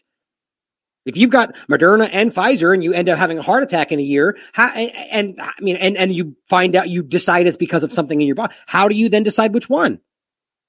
I find that to be a very, very compelling point. But just on that note, but don't. So again, this is the same idea, and I'm going to go to the CDC article, a part of that as well. Which, by the way, I did make a similar error in regard to the U.S. version, but that was just my that's just my mistake again because I've already made that point in the past, and I believe it was 30 something million the last time I made that point about the United States.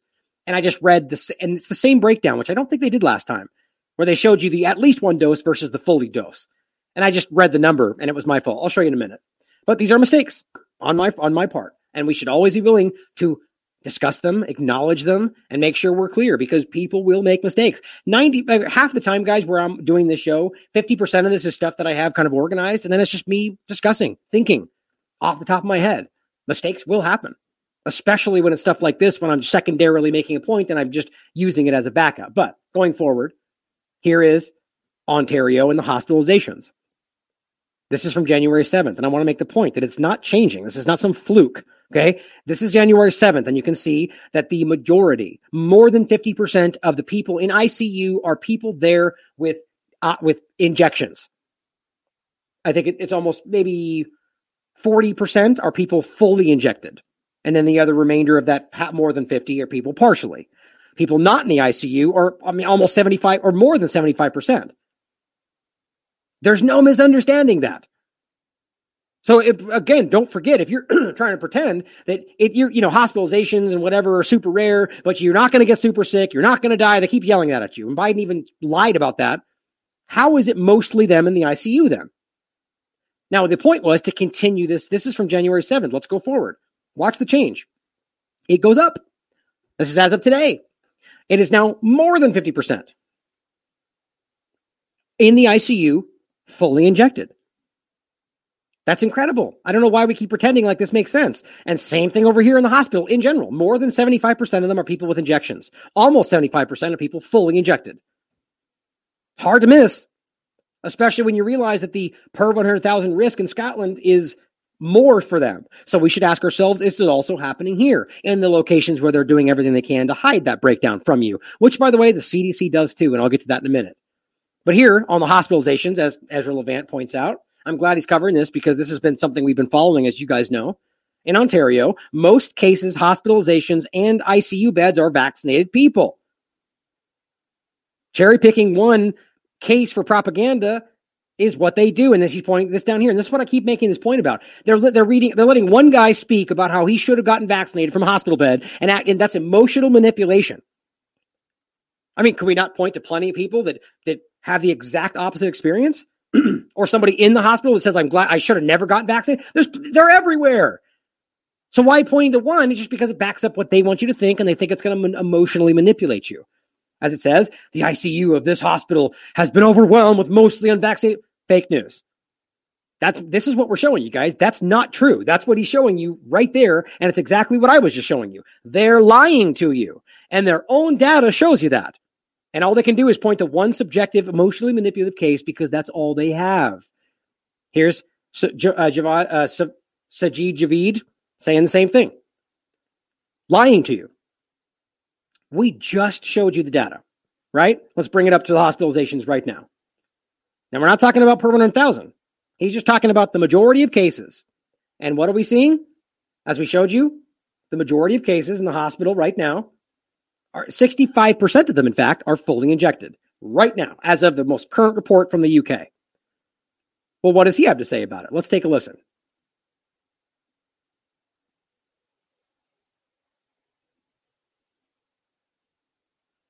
Reason why this country is as free as it is now is because of the decision that nine out of 10 people have made uh, can you, uh, by the way, just to start, can you believe that the reason this country is as free as it is now? Like they're actually using their own restrictive situation to then promote the freedom they give you. Like that's a bad look at how free we are now because of what we've given you.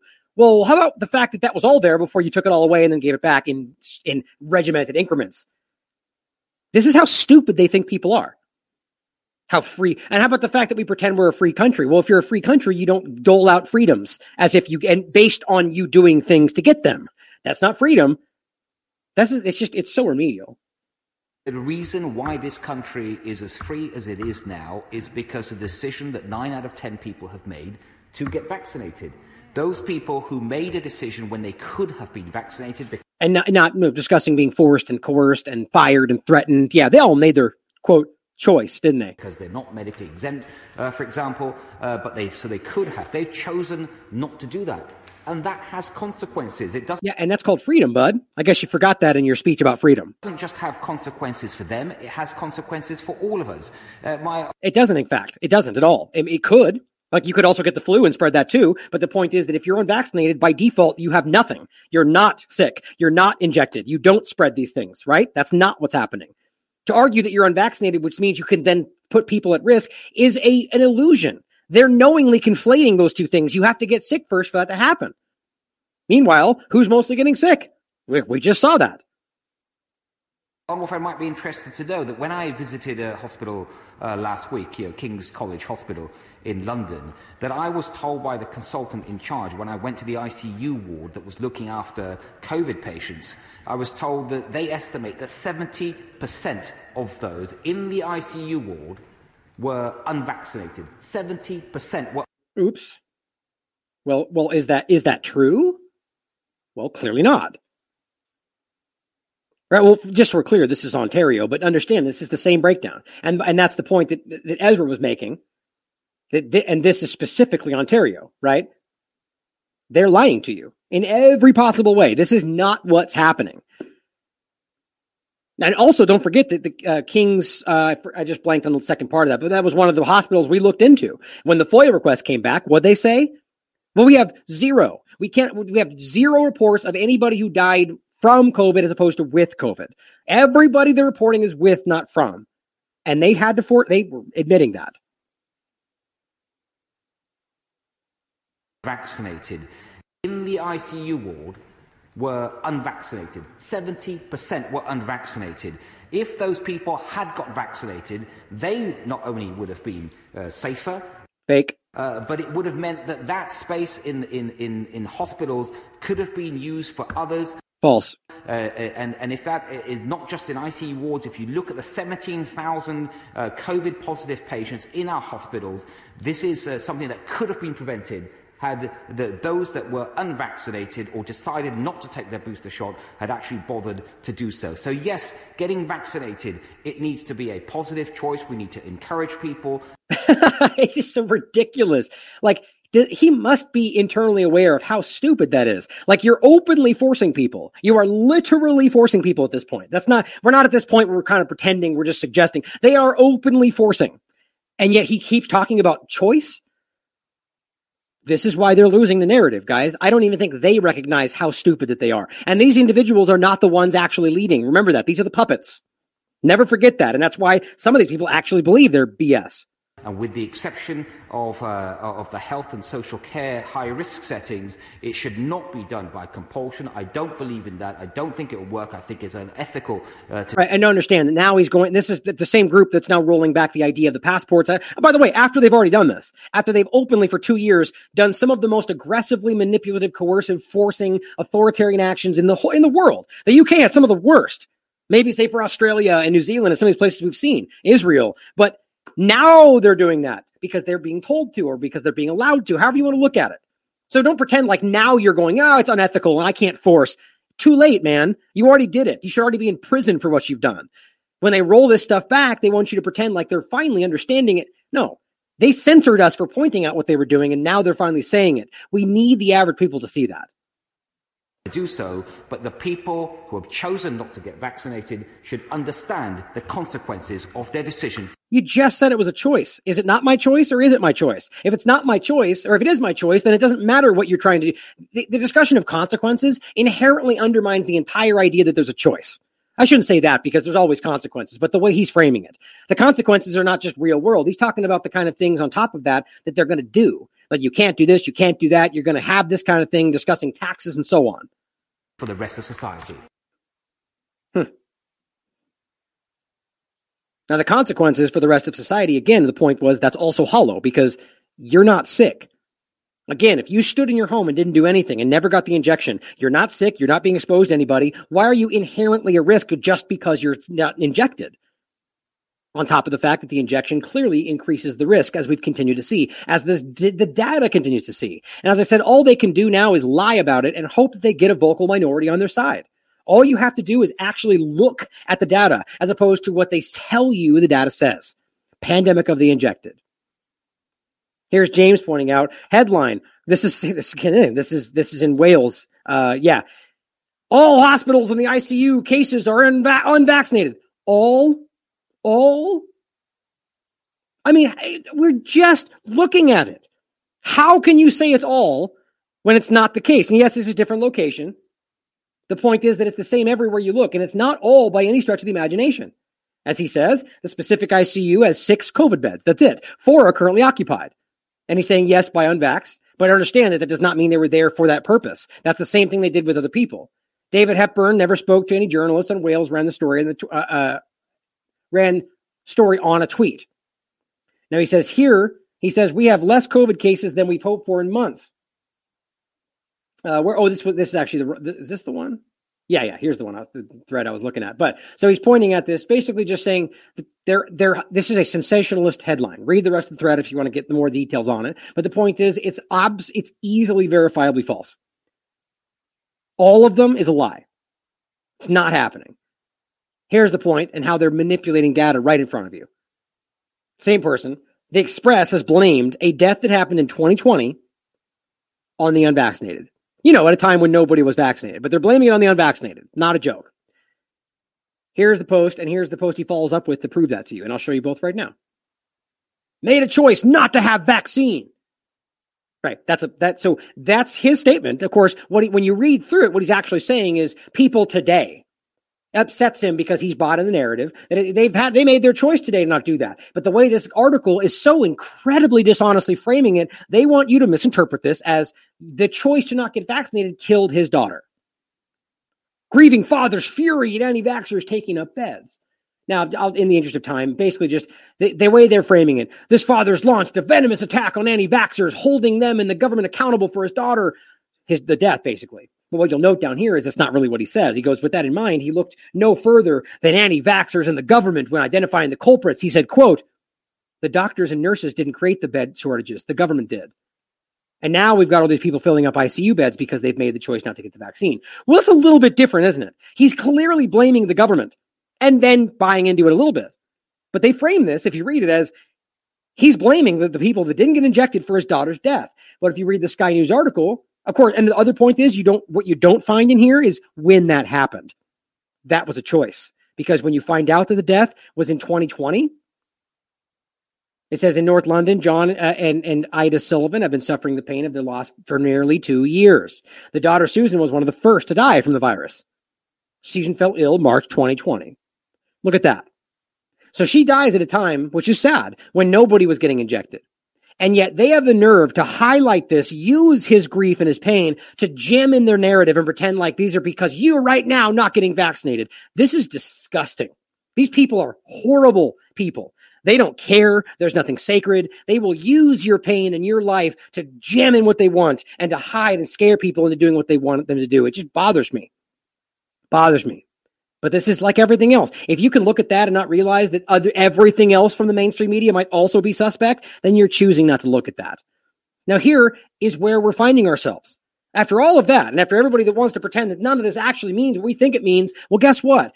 A lot of other people around the world are beginning to roll this back, which goes back to that same beginning point that it's not necessarily only because we're having an effect, but it is that part. It just means that it's going to come back if we don't pay attention. But if you believe that these things don't mean what we're telling you it means, then why exactly would everybody be coming out like mainstream media in Denmark and saying the headline of their article, we failed? That's what it says. This is one of Denmark's largest newspapers issuing an apology for its journalistic failure during COVID. Now, here's what it says We failed. For almost two years, we, the press and the population in Denmark, they're specifically pointing to, have been almost hypnotically preoccupied with the authorities' daily corona updates. And we have stated at the uh, oscillations started, we have started at the oscillations of the number uh, pendulum, remember this is translated, when it came to infected, hospitalized, and died with COVID, corona. And we've got the meaning of the pendulum's smallest movements laid out by the expert, basically saying that we watched every small change and they overhyped every little detail who have constantly warned us that the dormant corona monster under our beds, a monster just waiting for us to fall asleep so it can strike the gloom and darkness of the night, right? Hyping the fear that's not really there. The constant mental alertness has worn off tremendously. I think that actually translates to, you know, the stress on our mind. That is why we, the press, must also take stock of our own efforts. And we have failed. We have not, and I don't pretend that means that they're being honest. Again, just like we said, I think that's a choice now to admit, to make it look like they're finally realizing it in a way that makes it not look like they've been consciously failing you this whole time. We have not been vigilant enough at the Garden Gate when the authorities were required to answer what it actually meant that people are hospitalized with corona, not because of corona. Well, gee, where were you when we were screaming about this? And it wasn't just some fringe discussion. This, this was a very large highlighted conversation and it just got censored and disparaged by the fringe grouping of elitists that pretend to be the minority. Because it makes a difference, a big difference with and from. Exactly the official hospitalization numbers have been shown to be 27% higher. I bet you it's way more than that, than the actual figure.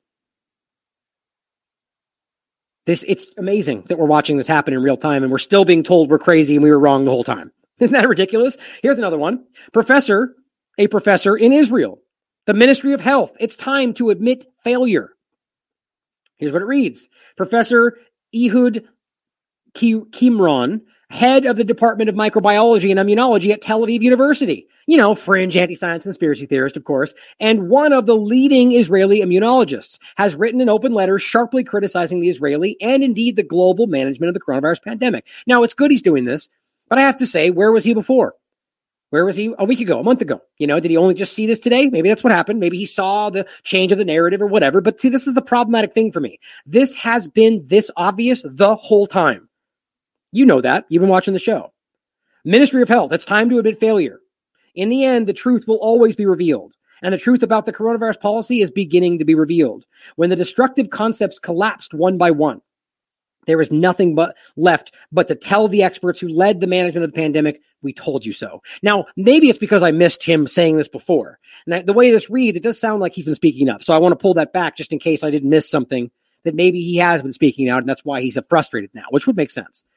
Two years late, you finally realize that a respiratory virus cannot be defeated and that any such attempt is doomed to fail. You do not admit it because you have admitted almost no mistake in the last two years. But in retrospect, it is clear that you have failed miserably in almost all of your actions. And even the media is already having a hard time covering your shame. You refuse to admit that mass testing is ineffective, despite your own contingency plans explicitly stating so. This is what we keep pointing out, guys. Just like the Event 201 citing that we need all these things. And then what happened? They go, oh, we're short on all these things. Well, why didn't you listen to what your own study? Because that wasn't why they did that. It was to plant the idea in your mind that we were short. So when it did happen, you go, oh, well, yeah, we, oh, that makes sense. That's what they do. So if in their own plan, they knew this wasn't going to work and states in their plan, pandemic influenza health system preparedness plan in 2007, that they shouldn't do this because it wouldn't work, why'd they decide to do it? Because it wouldn't work. That's what you need to begin to understand. This, just like everything else, the PCR test was chosen because they knew they could abuse the false positive. These are my opinions, but it's based on the data we have in front of us. It says you insisted on ignoring the fact that the disease is dozens of times more dangerous for risk groups and older adults than for young people who are not in risk groups, despite the knowledge that came from China as early as 2020, or despite the fact that many peer reviewed studies have shown you that this entire time. You can look at the Oxford risk calculator for COVID right now, and Oxford University will tell you that the vast majority of the population is at less risk than the flu right now.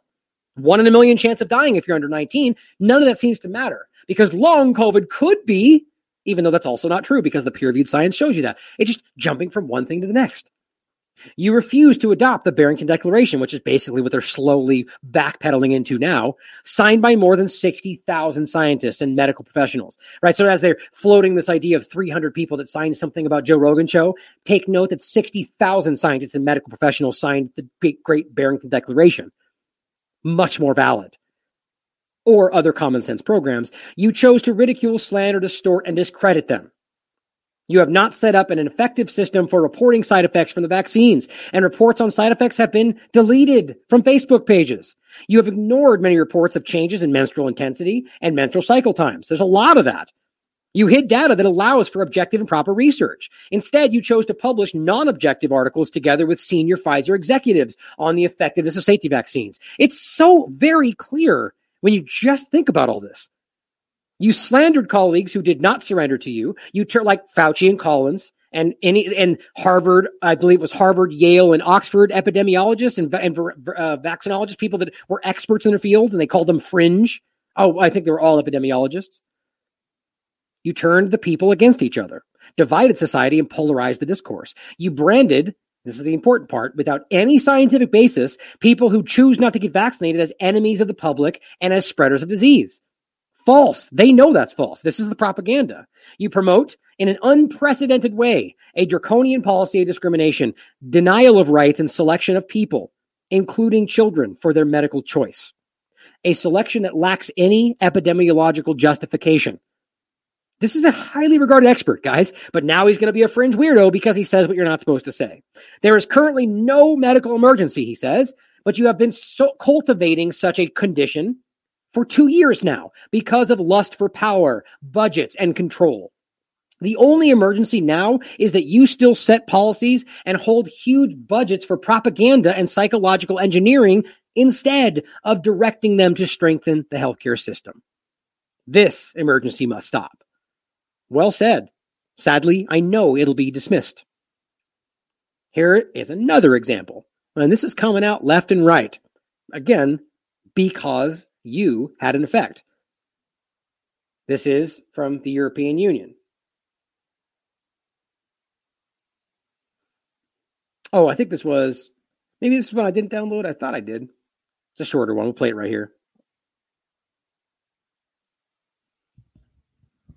Are two concerns here is that if we uh, have a strategy in which we give boosters, let's say every four months approximately, uh, we will end up potentially having problem with the immune response and the immune response may end up not being as good as we would like it to be. So we should be careful in not uh, um, overloading the immune system with repeated immunization. And secondly, of course, there is uh, uh, the risk of fatiguing the population with the continuous administration of boosters. How interesting is that? I mean, do you think Biden is even remotely considers even aware of this? No, he's just repeating what he's being told. But why is this not being considered? I mean, we're we're right now. Israel's on go fourth, going on fifth right now. So is Ontario. So there's a lot of places. And European Medicines Agency is going, guys, this is not safe. I mean, we not only is it not safe, but it's going to increase cr- create a situation where it'll overwhelm the system. Are are we not seeing exactly that? The immune suppression, the dysregulation of the immune system, and we're watching this happen. Daily expose keeps talking about the the suggestion of the uh, immune the immunosuppressive uh, or no the uh, immuno what's the term immune suppression dis dis uh, I'm blanking on the on the terminology but at the same point a syndrome that your your immune system is is collapsing it's, similar to AIDS right and this is what we're seeing happen at least the data seems to suggest this and he's telling you right there as well as the fact that WHO is coming out right now and saying what they're doing is not the way this should be done. We'll get to that in a second. But that doesn't matter anymore because we've so far past the idea of pretending that we shouldn't challenge the WHO. You still can't, but they've broken that a thousand times over since then.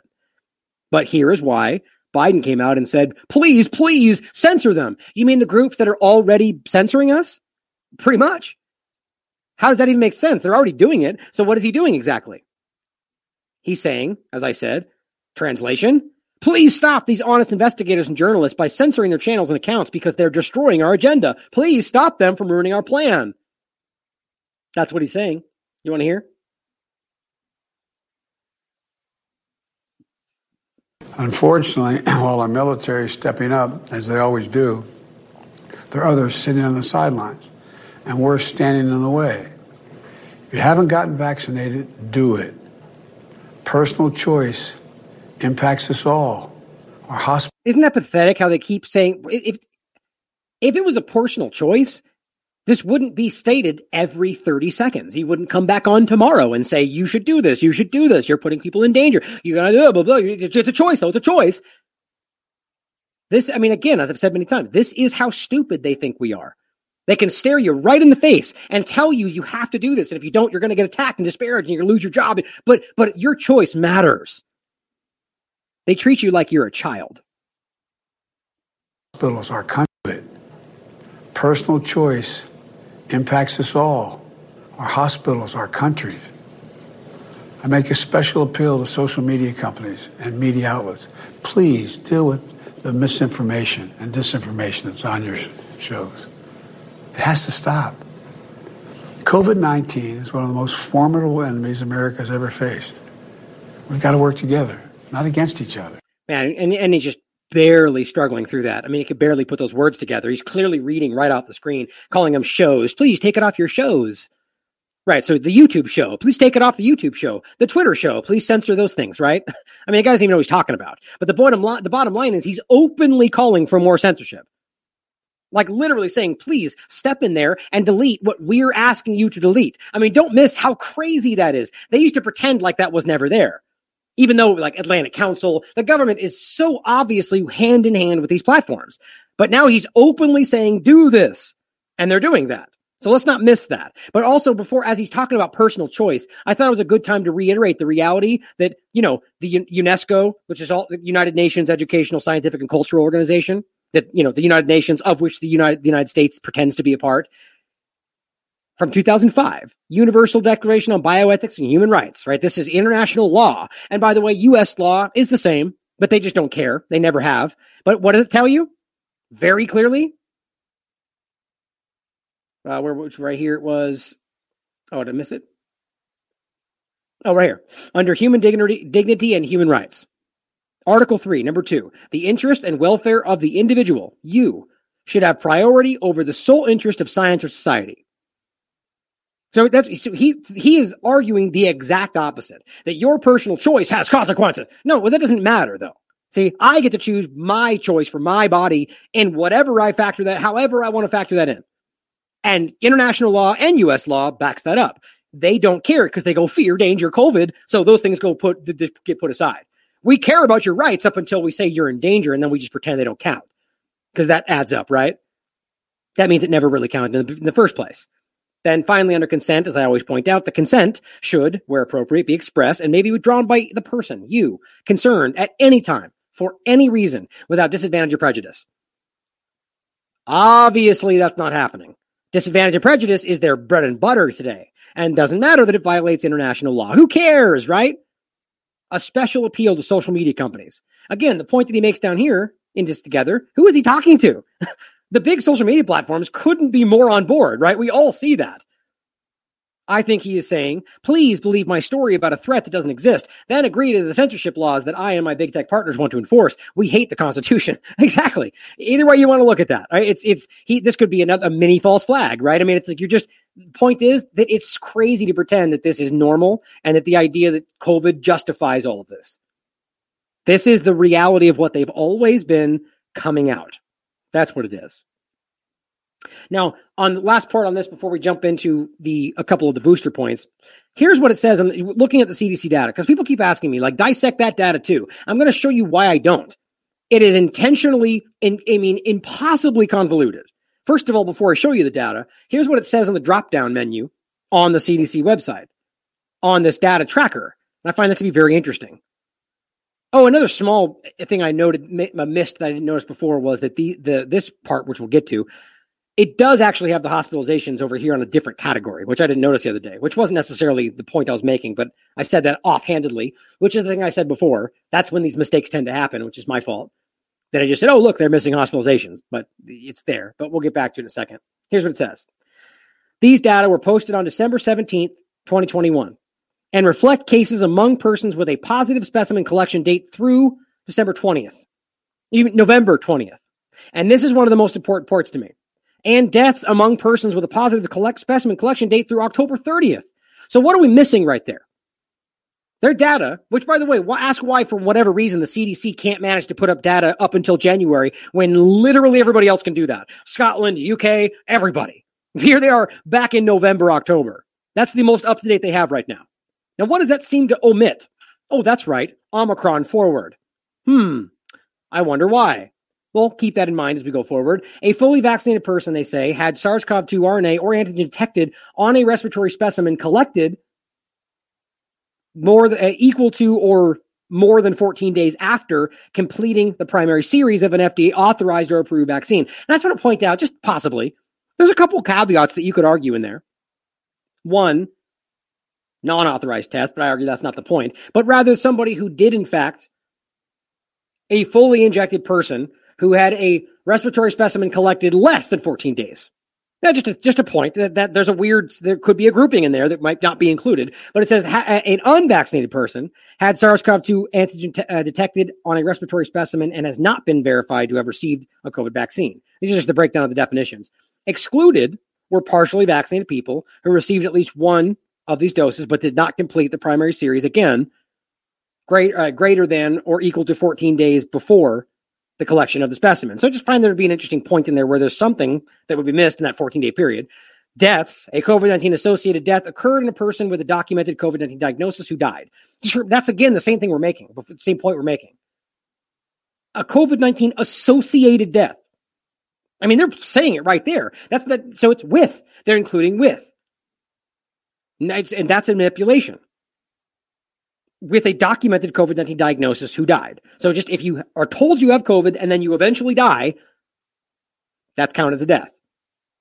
specifically in the UK, which we prove. But in this case, I think they have some kind of a time frame. But either way, you could just get in a car accident and that will be counted. Just wanted to point that out. Rates of COVID 19 deaths by vaccination status are reported based on when the patient was tested for COVID, not the date they died. So there's all these just weird caveats, and you could argue this data could be manipulated using these things. Deaths usually occur at the 30 days after the diagnosis. Okay, so that being stated, the main point for me was the dates. Here, first of all, before we get to that last page, I want to just show you how this is impossible. These are broken down by, I, I mean, random dates. I've seen this just starts on April 4th. Strange. And it's day day by day at, with the outcome and then the age. So this is all April 4th, broken down by the individual ages of week 14, and then each one by here's the vaccinated outcome they claim, here's the fully vaccinated population, here's the unvaccinated outcome they claim, and here's the unvaccinated population. And then just a bunch of numbers associated with uh, lots. And I mean, it's just so, it's a lot that convolutes the whole point.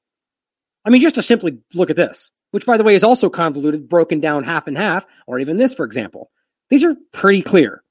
Non vaccinated versus the doses and the total, right? You tell me that this is not a very obviously you have to you have, you have to take a lot of time to break down each day. You have to go through and go, okay, 12 to 17, take the number, go down to the next day, take the number, go on to the next day, and do that for an entire month or week. Or I mean, it's just and then and then how do you verify this stuff? I you get the point is this is obviously hard, to, and I wanted to break down this one too that there's you can you can go in here and say, okay, well, I'm going to break down by filters and say, okay, by death. Or how about we just do case instead? But look, you can do death and case, by the way, and still only case shows up. I don't understand that. Oh, actually, I think it's probably maybe at the end here. Let's. I don't. I don't want to look. The point was, you can do case. Just look at the case. It's the same way. All it does is change it to the case right here. Why won't that stop? There we go. Or just death and do the same thing. And you can see it changes by death, but the point is the same that you have to go through each one. And if you go down to the end, you can see that it only only goes to September 9th. Or uh, where is the last one? September, October 10th. That's it. October 10th is where that stops. I find that to be absolutely ridiculous. Since I did go forward, let's do this real quick and just see if it does show up. Yeah, it does look like it does. But there's no comparison. Like there's no way to look at that side by side. Yeah, see the deaths do show up. But going to the next part, you can do this by roll up or drill down, what all these different things are. So let's just say I want to go, okay, outcome, perfect. I want to see the outcome comparison. Look at what it shows you. That's it. Okay, death case, there's no drop down. Okay, well just the name the word death and the word case. How in the world does that even make sense? where was it? Filter. Oh yeah, right here. So the same point.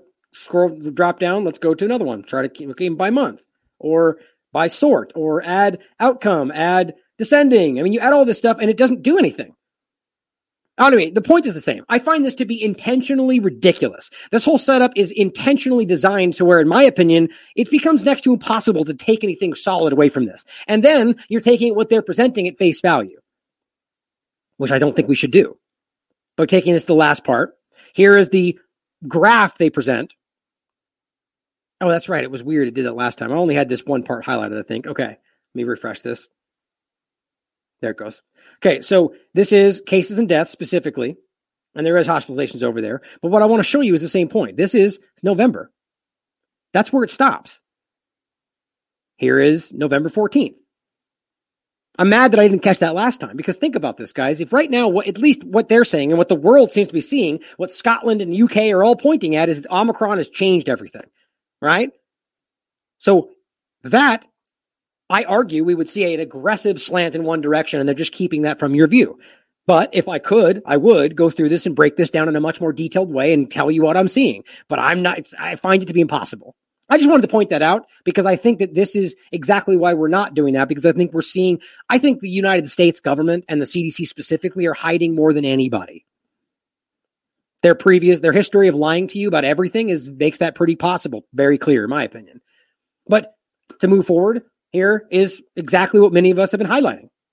They've convinced people that being unvaccinated literally means you're sick by default. It's irrational, unscientific, and just dangerous.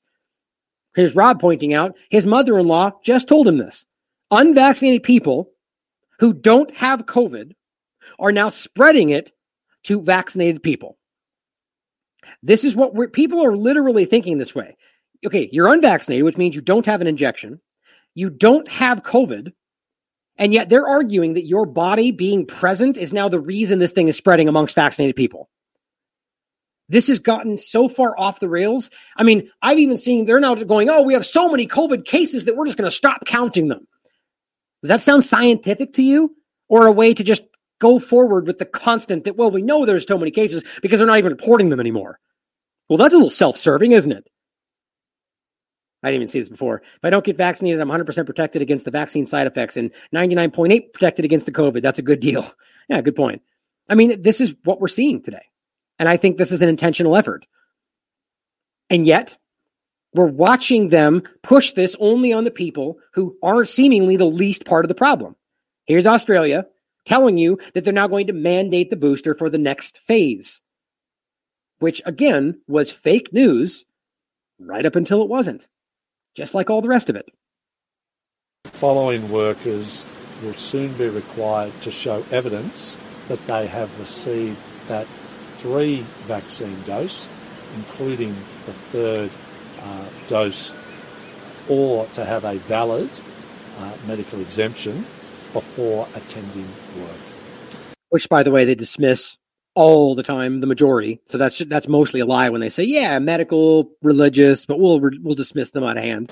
And those groups are healthcare workers, aged care workers, disability workers, emergency service workers, correction facilities workers, hotel quarantine workers, food distribution workers, including manufacturing, warehousing, transport of both freight and port workers involved in food distribution, uh, but not at this stage, uh, the supermarket retail workers. But I'll have more to say about um, other uh, groups shortly. And uh, finally, the abattoir, meat, poultry, and seafood processing workers. All of these groups are already covered by existing mandates for those first two uh, vaccinations, and uh, this is a sensible addition for the relatively high risk nature that these sectors operate when it comes to vaccine protection and, of course, their critical contribution to keeping Victoria operating. Now, what's crazy is again, this is justified by Omicron, right? That's what they're saying. Something that is visibly less dangerous, and, and many people argue is the, the best thing we could hope for and they're just stepping on that and going, we're all going to die. So here's the next push. Obviously, that's planned. I mean, everyone's doing it simultaneously. They uh, Israel jumped right out of the gate, and next one, Omicron, we're all going to die. Same thing. That's not even remotely true. Their data shows you that. It's all. I mean, realize that what he's saying is we're pushing this on healthcare workers.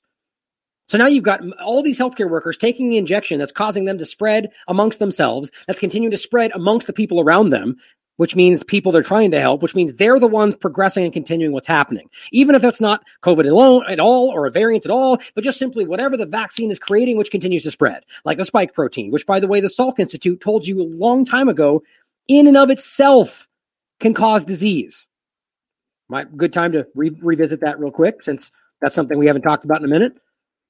Right? I mean, this is a really important uh, April 30th. This is, and this is the point that we're they're making in this is they showed, or was it? Oh, they looks like they've updated this article a little bit. I bet you they changed something because this has been pointed to so many times. But it says right here, exposure to this, uh, it says proving that the spike protein alone was enough to cause disease. Right. So we know that as Dr. Warren, who was the the invent, the discoverer of mRNA, who spoke out on Twitter himself, who they censored before they realized he was the expert that in, in discovered the damn stuff, then put him back. But he's he's now very clearly on the side of Dr. Malone and everybody else. He's he openly said, "Of course, the spike protein can shed. Of course, it can." So if we know it can spread, and if we know the spike protein itself can cause disease, which means it can then get you sick, which can then spread again, What happens when that happens? Is that COVID 19? Is it something of its own creation? Is it a bioweapon? Who knows? The bottom line is that's what's being called, whatever they want it to be called. And it's definitely a part of this. So these people are going to be the ones spreading whatever we're dealing with, and they're going to point to you in your home alone without anything happening as the one that's causing it. That's how crazy stupid this is. Now, as, as I as I wrote, basically just calling this for man, mandating the booster, despite all the data showing the minimal, if any, to quote the Pfizer CEO, protection wanes immediately, dropping off almost entirely after two months. Don't forget that the data that came out around the booster, the third and the fourth, have already shown you that this is going to wane just like all the rest of them. So why would they why would they just jump to the next one? Because it's part of the plan. Here's the Quebec health minister telling the same thing. Remember, we already showed you this. Now the third dose is required to get your passport.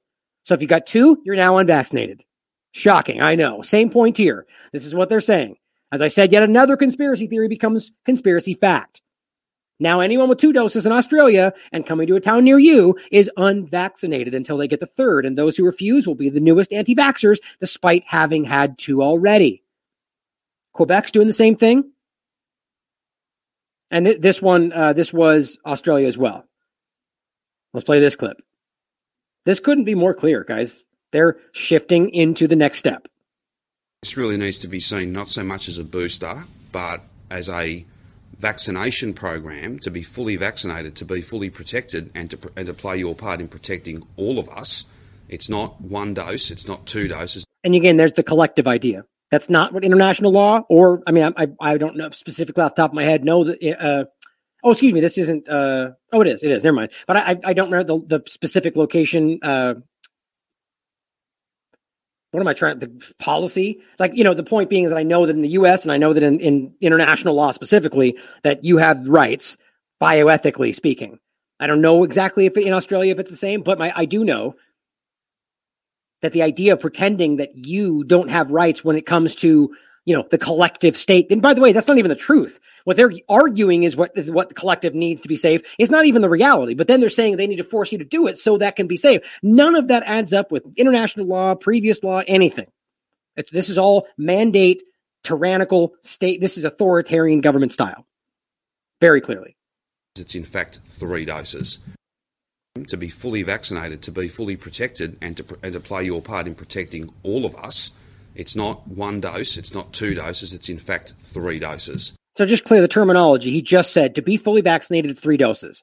So you are no longer fully vaccinated if you don't have three doses. That's how we will pull this up, and it's how we'll also be protected uh, as we push into the year. Who knows what variant is coming around the corner at us? It's very exactly really right because who knows? Who knows what's coming next? Right? So just keep taking them until we tell you to stop. Well, guys, here is what this is the WHO, an interim statement on COVID-19 vaccines in the context of Omicron. This was this was this came out on the 11th of January. Did the media report this? Did, did all the governments stop what they were doing? No. I thought we weren't supposed to challenge WHO guidelines. How did that shift? Interesting, right? Here's what it says. A vaccination strategy based on repeated booster doses of the original vaccine composition is unlikely to be appropriate or sustainable. But of course, what they're actually pivoting into is we need to change the original dose, right? The composition. Nonetheless, what they're literally telling you right now is that what they're giving you right this moment, based on what's inside of it and how it's working, should not be done. It's not appropriate or sustainable. Is it stopping? Clearly not. Australia, New Zealand, all of them, they're still good. They're rushing forward. This was three, day, four, three days ago. Do they care? Obviously not. What this is meant to do, though, is pivot into the conversation that what we need to do is change the makeup. Just change the composition. Oh, guess what? Lucky for you, Pfizer's already been, they're already 50 days into a 100 day process to make one for Omicron, even though that's not important, right? Even though it's the last thing we need, even though it's going to be different in a week from now. But who cares? That's just a step into that direction. But the point is, the current WHO guideline means that every government right now doing that is challenging it as of this moment. But who cares, right? It's just a means to an end to the next point, the next agenda. Because here's what Reuters reported it as. I love this. So this is really what they're saying that it's not currently sustainable or appropriate. And how they report it is they mean to make new new vaccines. of course, that's what they pluck out of it, right? That's what they want you to think. Just keep going. Just keep trusting the plan. Well, this is what it looks like to live in Italy today. This is the authoritarian world they're build, building around this never ending cycle of vaccination.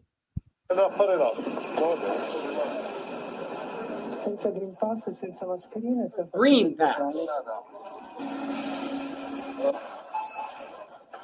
Everywhere you go. Green pass. There it is. Check. Check. So, guys, you're checked everywhere you go. No matter what you do, you have to check and prove that you're healthy. And not even that that means you're healthy, by the way. It doesn't. That's not even remotely what that means. All it means is that you've done what you're told. That's all it means. You've done what the government asked you to do. Therefore, you can continue living your life. But wait a minute. I thought this was a free country. No, not anymore. Not since the COVID clown world and since, you know, your fear and your hypothetical, you know, it's, it's just incredible. We've watched the breakdown of, of human uh, critical thinking, objectivity. Just makes you wonder if it was really truly there to begin with in a lot of cases, but it's obvious. You can't get on the bus, you can't go in the store, you can't go in the that's what they live in now. This is an authoritarian technocratic society. It's amazing how we said that would happen. Remember in the beginning how they vaccine passports were this crazy all of 2020, vaccine passports were the tinfoil hat absurdity. And then in 2021, you were a tinfoil hat absurdity if you didn't believe that they were necessary on a dime. Here is when they tell you you have a choice. But as they outline all the choices they're going to remove from your, from your life, if you don't take the choice they're telling you is your choice. I find that an interesting, important point to think about.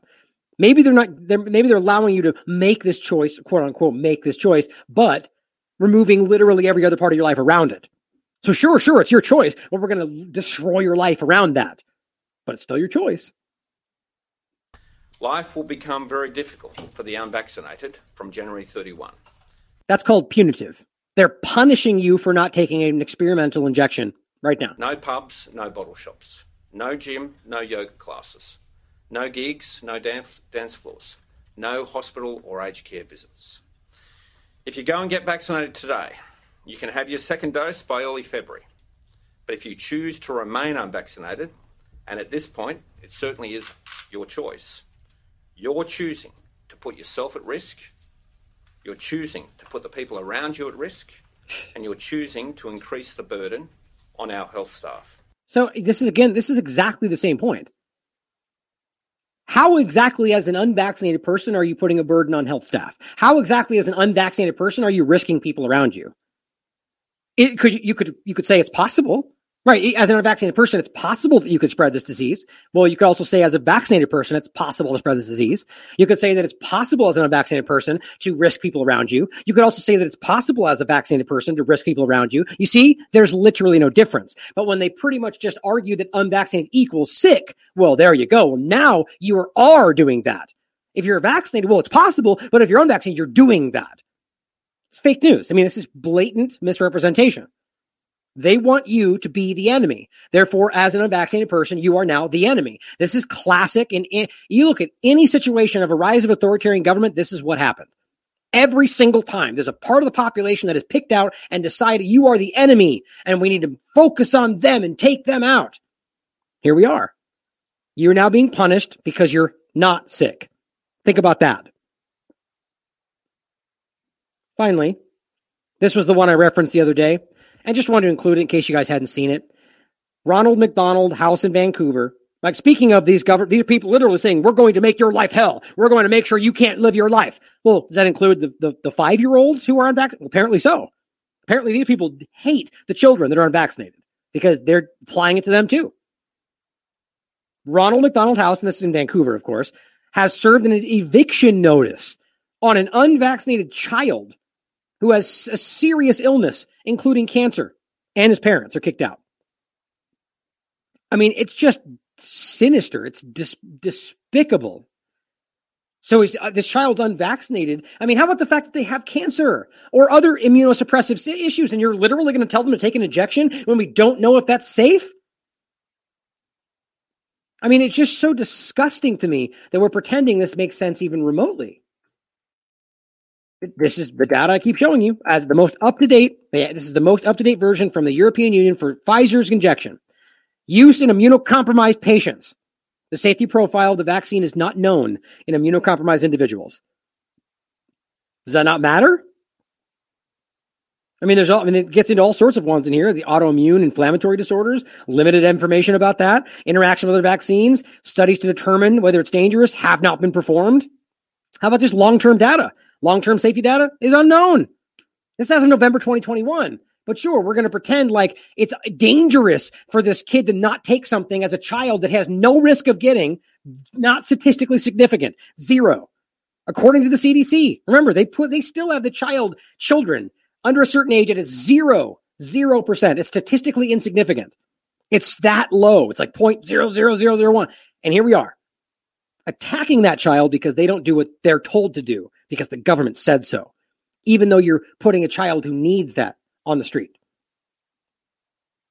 I'll let you watch this for yourself. I mean, it's disgusting to watch him. Ah, these people. And the worst part about it is the person kicking this child out of this charity, so called charity, are the ones pretending like they're the good ones, right? We are the, we have integrity. We're the good people for kicking a child on the street who is sick because they didn't take an injection they don't need. See, they've already removed all the good people. All the doctors and nurses with integrity and morals were all the ones that were forced to leave. Now we're stuck with a system with only the ones pretending to be good people left. Makes me sick. Here is something that might happen to that child. Should they take this injection, on top of the thousand other things we know are much more severe and risky? But here's one more adding to the list. Oh, and go, don't forget, this was published in October 2021. Yeah, I guess they just missed that in the mainstream reporting. It, this is not hypothetical. Peer reviewed Journal of Hepat- Hepatology, immune mediated hepatitis with Moderna. No longer a coincidence, but confirmed. As I've told you many times, how often do you see scientific publications use that kind of terminology? Confirmed. So we know, as a matter of fact, that this is immune autoimmune hepatitis. Added to the list. This child that doesn't need, who already has immune issues as cancer and whatever else he's dealing with, you're going to give him an injection that confirmed creates immune mediated hepatitis. And that's that's a good thing. And you're going to force him out of there because he won't do that. Or the myocarditis risk, or Bell's palsy, or the strokes and heart attacks and blood clots and everything else it's causing. But we're crazy. Here's what it says. This case illustrates immune mediated hepatitis secondary to the Moderna vaccine, which on inadvertent re exposure led to worsening liver injury with deranged synthetic function. This occurred in a well man with no other medical problems. The onset of jaundice associated with the mRNA vaccine was unusually rapid. This was also illustrated in the other cases where symptoms developed over a median of seven days. Average seven days between range four to 35. So recognize that even after a month, it can still start and it will be associated with the injection. And the point being that they pretend anything that long after couldn't possibly be. Completely false. The mRNA vaccine pathway triggers pro inflammatory cytokines. How many times have we talked about this? Pro inflammatory cytokines, including interferon and cross reactivity, has been illustrated between the antibodies against the spike protein and self antigens. Guys, this backs, this backs up a thousand different discussions about antibody dependent enhancement, a lot of different things we talked about. And this is where it gets even more relevant. Seven cases of suspected immune mediated hepatitis have been reported with mRNA vaccines, three with Pfizer, four with Moderna. So it's almost 50 50. So Moderna is the, mo- the main with four, but realize it's, guys, it's mRNA vaccines. That's what it is. Immune mediated hepatitis. Liver histology was assessed in every case, and findings were similar to ours in other studies, indicating acute hepatitis with inter- interface hepatitis, lymphoplasmacytic infiltrate, and absence of fibrosis. This case has confirmed immune mediated hepatitis secondary to the Moderna vaccine and Pfizer, apparently. Long term follow up of identified individuals will be essential in determining the prognosis of this immune mediated liver injury.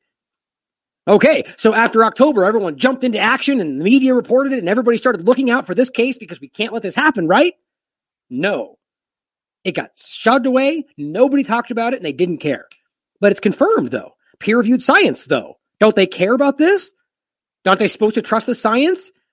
Why wouldn't they be yelling at you guys? You need to know there's a confirmed immune mediated liver issue. Immune, uh, uh, uh, what did I mispronounce that? a immune mediated hepatitis that could happen to your children, to your family, especially if you already have an issue with immune system. But but nobody wants to talk about it. This is October fourth. It really upsets me. Now, here in the same document, by the way, this is the same document, the one I keep showing you about the immune stuff. Here's the main page, community risk plan from November 25th. Same document. Here's what it says. This is following up after the immune mediated hepatitis. Remember, we've actually shown you this on a different document discussing where the lipid nanoparticles build up. And remember that these are the very things that created the largest issue in every coronavirus vaccine before COVID 19. The increase of lipid nanoparticles caused dramatic severe adverse events. And the only way they could get that to stop is by lowering them. But if they lowered them, the mRNA instructions weren't delivered properly. And they stopped and they failed. And as I've said many times, that was never addressed. How'd they get this current version to work? Well, they simply increased lipid nanoparticles. And we're watching that happen in the world today the continuation of the severe adverse events. That's exactly how they failed before. They never fixed the problem. All they did was ignore the adverse event part of that. Prove me wrong. I've covered this a thousand times and they keep that what the data shows. my point is, here's what it says in this information about the lipid nanoparticles. Under non-clinical part of the safety specification, here's what it says. And again, you can see up here, it's talking specifically about COVID, the Pfizer injection. It says the novel lipid excipients in the lipid nanoparticle formulation, and you remember we just talked about this, the ALC 0315 and the ALC 0159. These are the two different lipid nanoparticles they're using. Distribute from the plasma to the liver. Okay, so that's pretty clear. And we already told you, showed you this. Spleen and liver were two of the largest locations this built up in your body. Well, shouldn't that matter when we're openly discussing an immune mediated hepatitis issue specifically focused on the liver? Yeah, should. Apparently, they don't care about it though. While there was no detectable excretion of either lipid in the urine, this goes to the point that she that uh, I think it was Reese was making on on Twitter the other day. The percent of dose excreted unchanged in feces was only 1% for ALC 0315 and 50% for ALC 0159. So basically, 99% of one of those lipid nanoparticles was unaccounted for. 1% came out in your feces. The other one was 50%. So 99% of one, 50% of the other, unaccounted for. And here's what they say next. Further studies indicate metabolism played a role in the elimination of just the 315, 0315. Okay, so 1% is accounted for in your in your feces. And they just go, well, metabolism played a role in the elimination of the rest of it. What? Well, we already know the truth of this. That's why they ambiguously wrote that. It builds up in your body. Their own data made that clear. It showed a buildup in, in the spleen, in your liver, in your reproductive organs. Biodistribution was assessed using luciferase expression as a surrogate reporter formulated like COVID 19 mRNA vaccine with the identical lipid composition. The point is they use the luciferase. It's an, an luminescence that goes through your body and they can see it pop up and whatever else. Luciferase was detected to a lesser degree extent in the liver. So right there, beyond a doubt, it shows you that it does build up in your liver. Pretty clear, which is not is to be expected because of the way the body processes stuff, but it's more than just your liver. It says outside the injection site, total recovery of radioactivity was greatest in the liver and much lower in the spleen, but in your spleen, very little recovery in the adrenal glands and ovaries. Okay. It's very clear if you understand this that there's an, a whole level of the lipid nanoparticles that are not accounted for that are in your body, which clearly in history, in, in past coronavirus vaccines, were the very culprit causing these injection or the adverse events. But on top of that, we now remember that the spike protein is also cytotoxic. It's causing these problems in your body. So everything's building to add all this to your body, not just the failure of the injection or intentional hurt, but that the, the spike protein itself is causing these problems and it's building up in your body. And that's leading to things like this immune mediated hepatitis or every other problem we're discussing. And they just pretend like it's not there. Peer reviewed science, everything. This is why it's so frustrating for those of us like, the, by the way, I believe is the majority. We just need to get everyone to realize we're the majority. We see it. This is why they're forced to roll this back.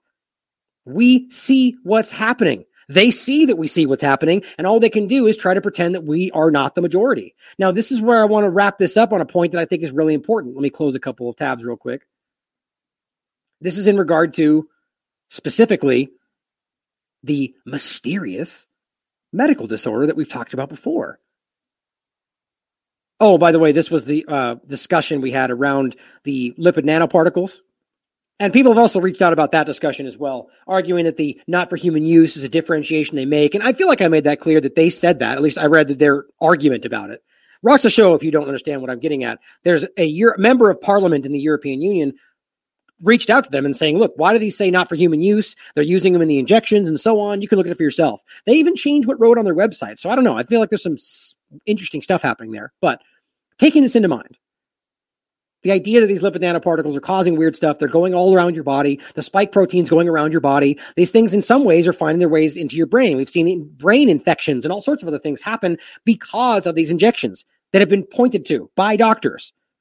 So when we start seeing this again, January 4th, 2022, not a joke. Brain buster. Mystery brain illness baffles Canadian doctors as cases spread in young people. Now, if this was the only story, of course we would ask, you know, could this be the injection? And obviously point out how, how absurd it is that they won't even factor that in. We won't even ask, could it be? Because they know they're not allowed to do that. But what's funny to me is not that it's being that they're choosing to not consider the reality that's po- the, the obvious possible reality. They know this can cause things in the brain. That's been shown. Rare, rare, rare, but then they don't talk about it when it's possible. It's weird brain, but it's okay. The point is January 4th. Let's take a quick dance back through time and see weirdly how many times they've been baffled by the same thing and how long it's been going on. And ask yourself, how can they be baffled by a new story for two years straight? Hmm, that's very weird. Okay, let's go back a little bit. Here is January 2nd. Whistleblower warns baffling illness affects growing number of young adults. Whistleblower? What do you mean whistleblower? There's not a secret. They're not hiding. They're openly pushing this into the discussion. But it's it's amazing the way they frame this stuff. You're not a whistleblower if you're not challenging. If you come out and say what everybody else is saying, but you're just part of a group that's studying that, you're not a whistleblower. You're aligning with the narrative. That's the opposite of whistleblower. It's just so pathetic. But you'll you'll see why they need to do this. They're trying to make this more real. Let's keep going. Going back January 2nd. Let's go back. Oh, whoops. This was uh how did that happen? Oh, I see what I did there. That was weird. Way over the top. Okay, whistleblower, January 2nd. Here's January June 7th, 2021. All that time and their mysterious brain illness. Here's what we know so far. I bet you they let me see. I bet you even they use this. Yeah, they did. I didn't even know, by the way. I just was looking for the word baffled. They, it's the same everything. It has baffled many Canadian experts and top neurologists. Okay, so from June 7th all the way until January 4th, half a year later, brainbuster, mysterious illness, and it's not even, and they're not even going, we've been looking at this since July. They just, or June, they're just, they're just acting like it's a new story. It's a brand new story, breaking news. Here, going back to June 4th, mysterious brain syndrome stumps Canadian doctors. Isn't it weird? Let's keep going. May 5th, doctors investigate mystery brain disease in Canada. Oh, baffled. Absolutely baffled. I bet you it's, let's see.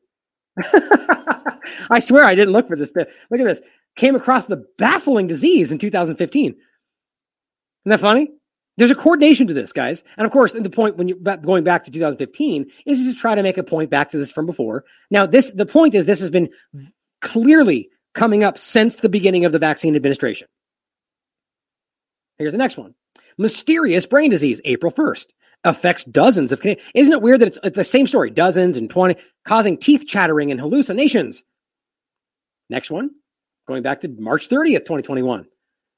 Mysterious brain disorder baffles Canadian doctors. Isn't it weird? I'm just baffled, guys. Are you baffled? Here's the next one. March 18th. Environmental environment, a chief suspect in mystery neurological disease. Okay, here's the best part.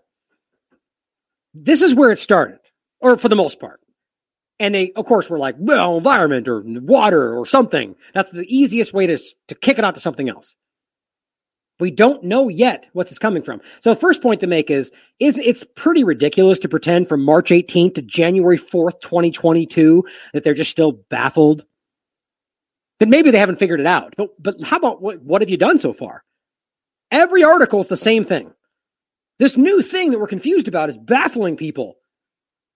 Well, how about it's not very new, even in March 18th? How about we take a step back further in TLAV coverage, which hopefully you guys remember, to go, wait a minute, what about that weird baffling in- the illness in the brain? It was in India. Remember that?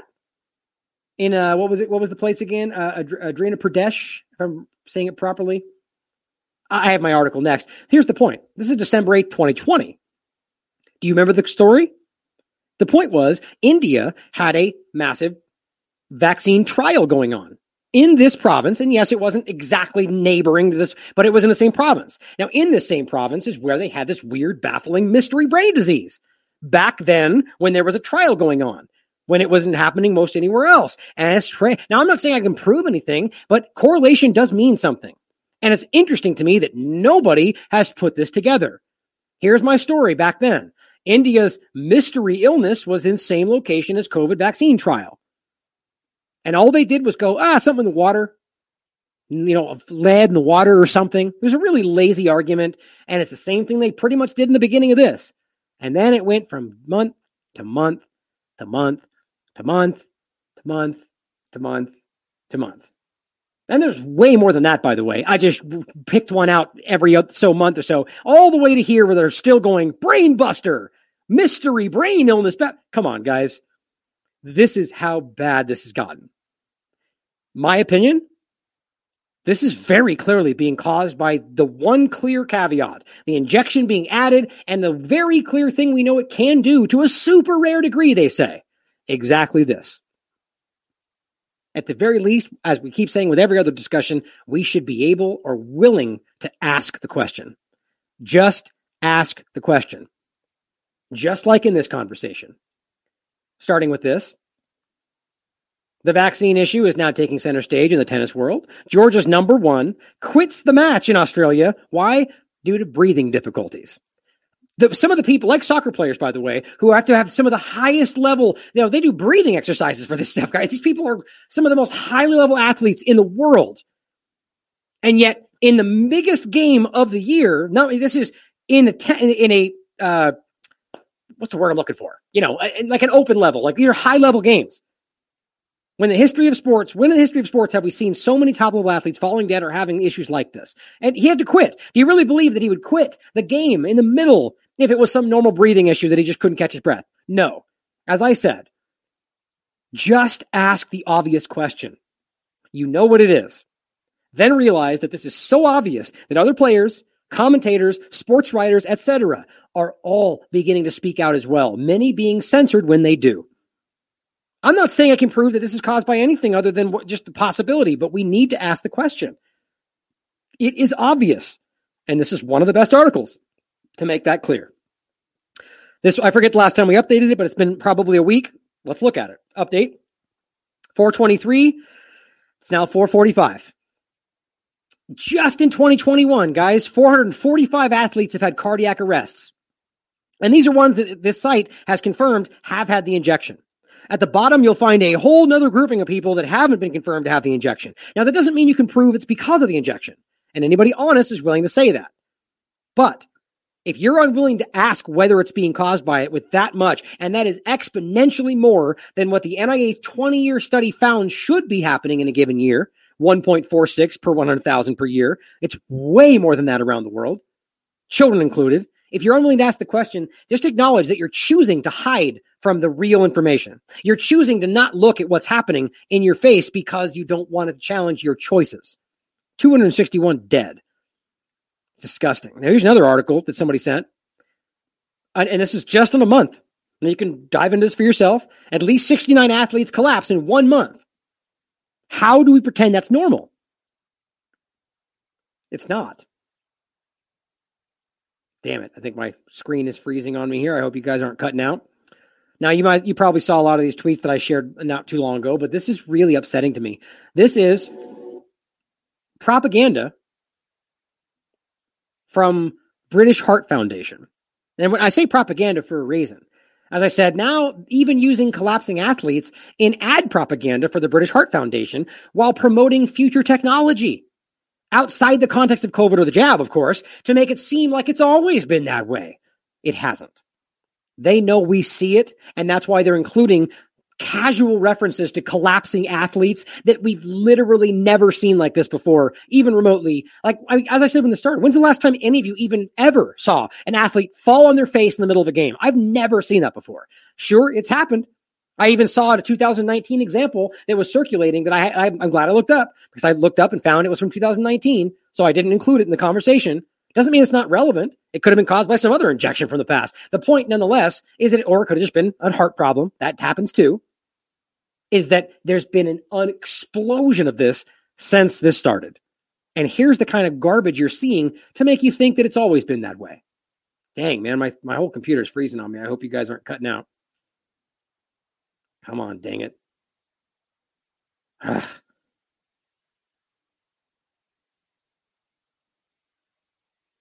Damn it. That was it. Okay. Now, you can have a great first day. He was a scientific hypothesis.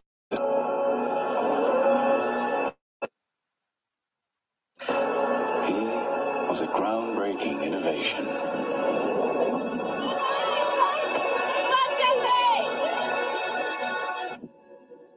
A child, With a mind you. future breakthrough Or teen. that could cure her is closer than ever. All right, this thing's just, I don't know if it's going okay for you, but it's just freezing on me like crazy. But, you know, the point is making it normal that a teenager collapses in the middle of a soccer game. Yeah, that happens all the time, right? Oh, but it's okay though, because we're revolutionizing this implantable thing we're going to put in her heart. And it all works out. Technocracy, great reset, get ready. If you think that's not connected, you are simply not paying attention. I can't believe how obvious that is. Here is another clip that I wanted to play that I thought was really interesting. Now, this is on the CDC breakdown of myocarditis at the end. And there's a question that was asked that I can't believe is just dismissed out of hand, like it doesn't actually matter, or that there's some other explanation for why this is. What? Ugh, man, okay, guys, there's something strange going on here. It seems like you guys are having an okay issue on your end, but my camera just stopped working. Damn it. Oh well. I guess my camera's not going to work anymore for now. Let's see. Well, let me continue for the moment as we get past this. So, share this video if I can get this up. Come on, guys, just get to the end of it here. Have you identified any deaths from myocarditis after the vaccine that met definition? Thank you. Um, sure. Uh, there was one patient who uh, who had uh, died afterwards, and um, there was myocarditis identified on postmortem. What is unclear is what role the myocarditis played in the patient's demise.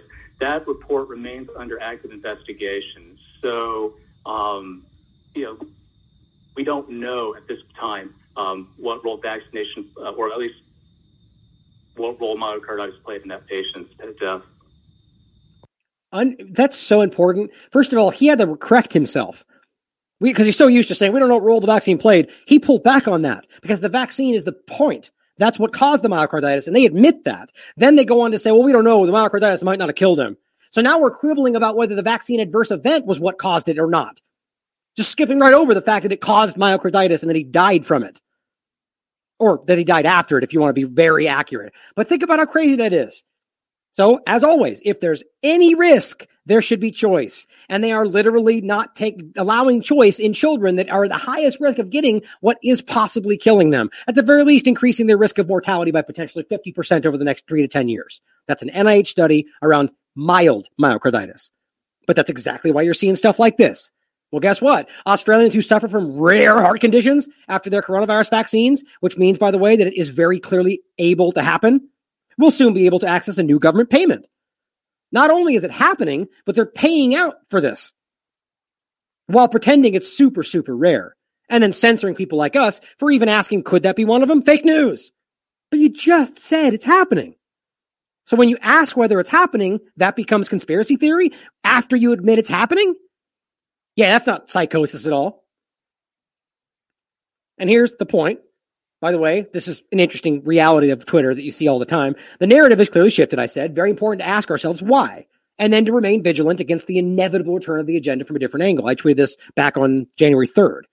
What's funny, though, is the tweet that you can see is unavailable. Even when you refresh the page, it's not. It's still there. It's right here. So it's just funny that they, for whatever reason, don't like this to show up. You, as you should know by now on Twitter, when you don't have something, it's you get dramatically less engagement. So imagine how much engagement it would have gotten if it was showing all of that. But the point is, you can still click it; it'll take you to it. But they don't want you to know it's there. At least my opinion. I find it very obvious that they do that all the time. Here's what it's actually saying: seventy-nine thousand people. New, the government now admits to severe adverse side effects, offering some victims over $600,000 in cash and compensation in Israel, or excuse me, in Australia. Think about that. So the US government is right now aggressively denying all this stuff, and they're already paying people out. Are they are they conspiracy theorists now too? I mean, it just becomes obvious at some point that you have to realize. Remember in the very beginning when it was like everybody everywhere was completely on the same path, and you had Mikovits and Buttar, and they were these fringe weirdos in their basements, and they're all crazy anti-science, and anything anywhere was fringe basement crazy until finally you had to admit that it was like other governments and entire countries and massively high qualified scientists. You know, it's so pathetic how they were every step grudgingly clawing back on the narrative when it was been it's been it's been in front of you the whole time if you just cared to look at it. You guys know this because you've been following it the whole time. Doctors say the benefits far outweigh the risks, but as the vaccine rollout now ramps up through the booster phase, there are a rare few who suffer serious side effects. it's the framing. It's always the framing. Now, the federal government is offering compensation for anyone who becomes seriously ill after having their COVID shot. It's been a long road to recovery for Matty John. It's a really uncomfortable and um, quite a frightening experience. He felt like he was having a heart attack two days after getting the Pfizer vaccine. I just got this sharp pain that I've never experienced before in the centre of my chest. Okay, so be clear, first of all, this is something that they're telling you is, is a side effect. This guy's getting money for this, right? So why would we then question if this is happening to athletes at a much higher level of physical of physical fitness? Or why wouldn't we question whether it's happening to children? Why would we question it at all?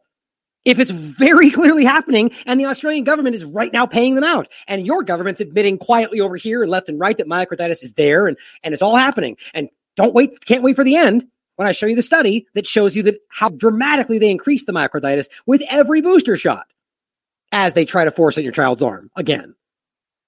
Well, let's finish this. Diagnosed with severe pericarditis, he was off work for 10 weeks. You're constantly worrying, I suppose, that anxiety around. Come on. I suppose we're talking about your heart. But he's not alone.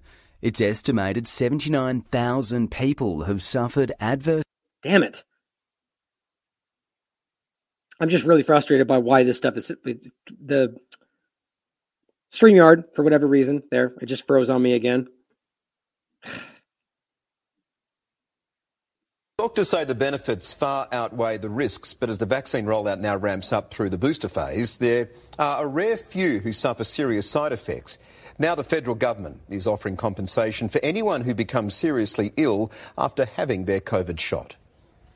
It's been a long road to recovery for Matty John. It's a really uncomfortable and um, quite a frightening experience. He felt like he was having a heart attack two days after getting the Pfizer vaccine.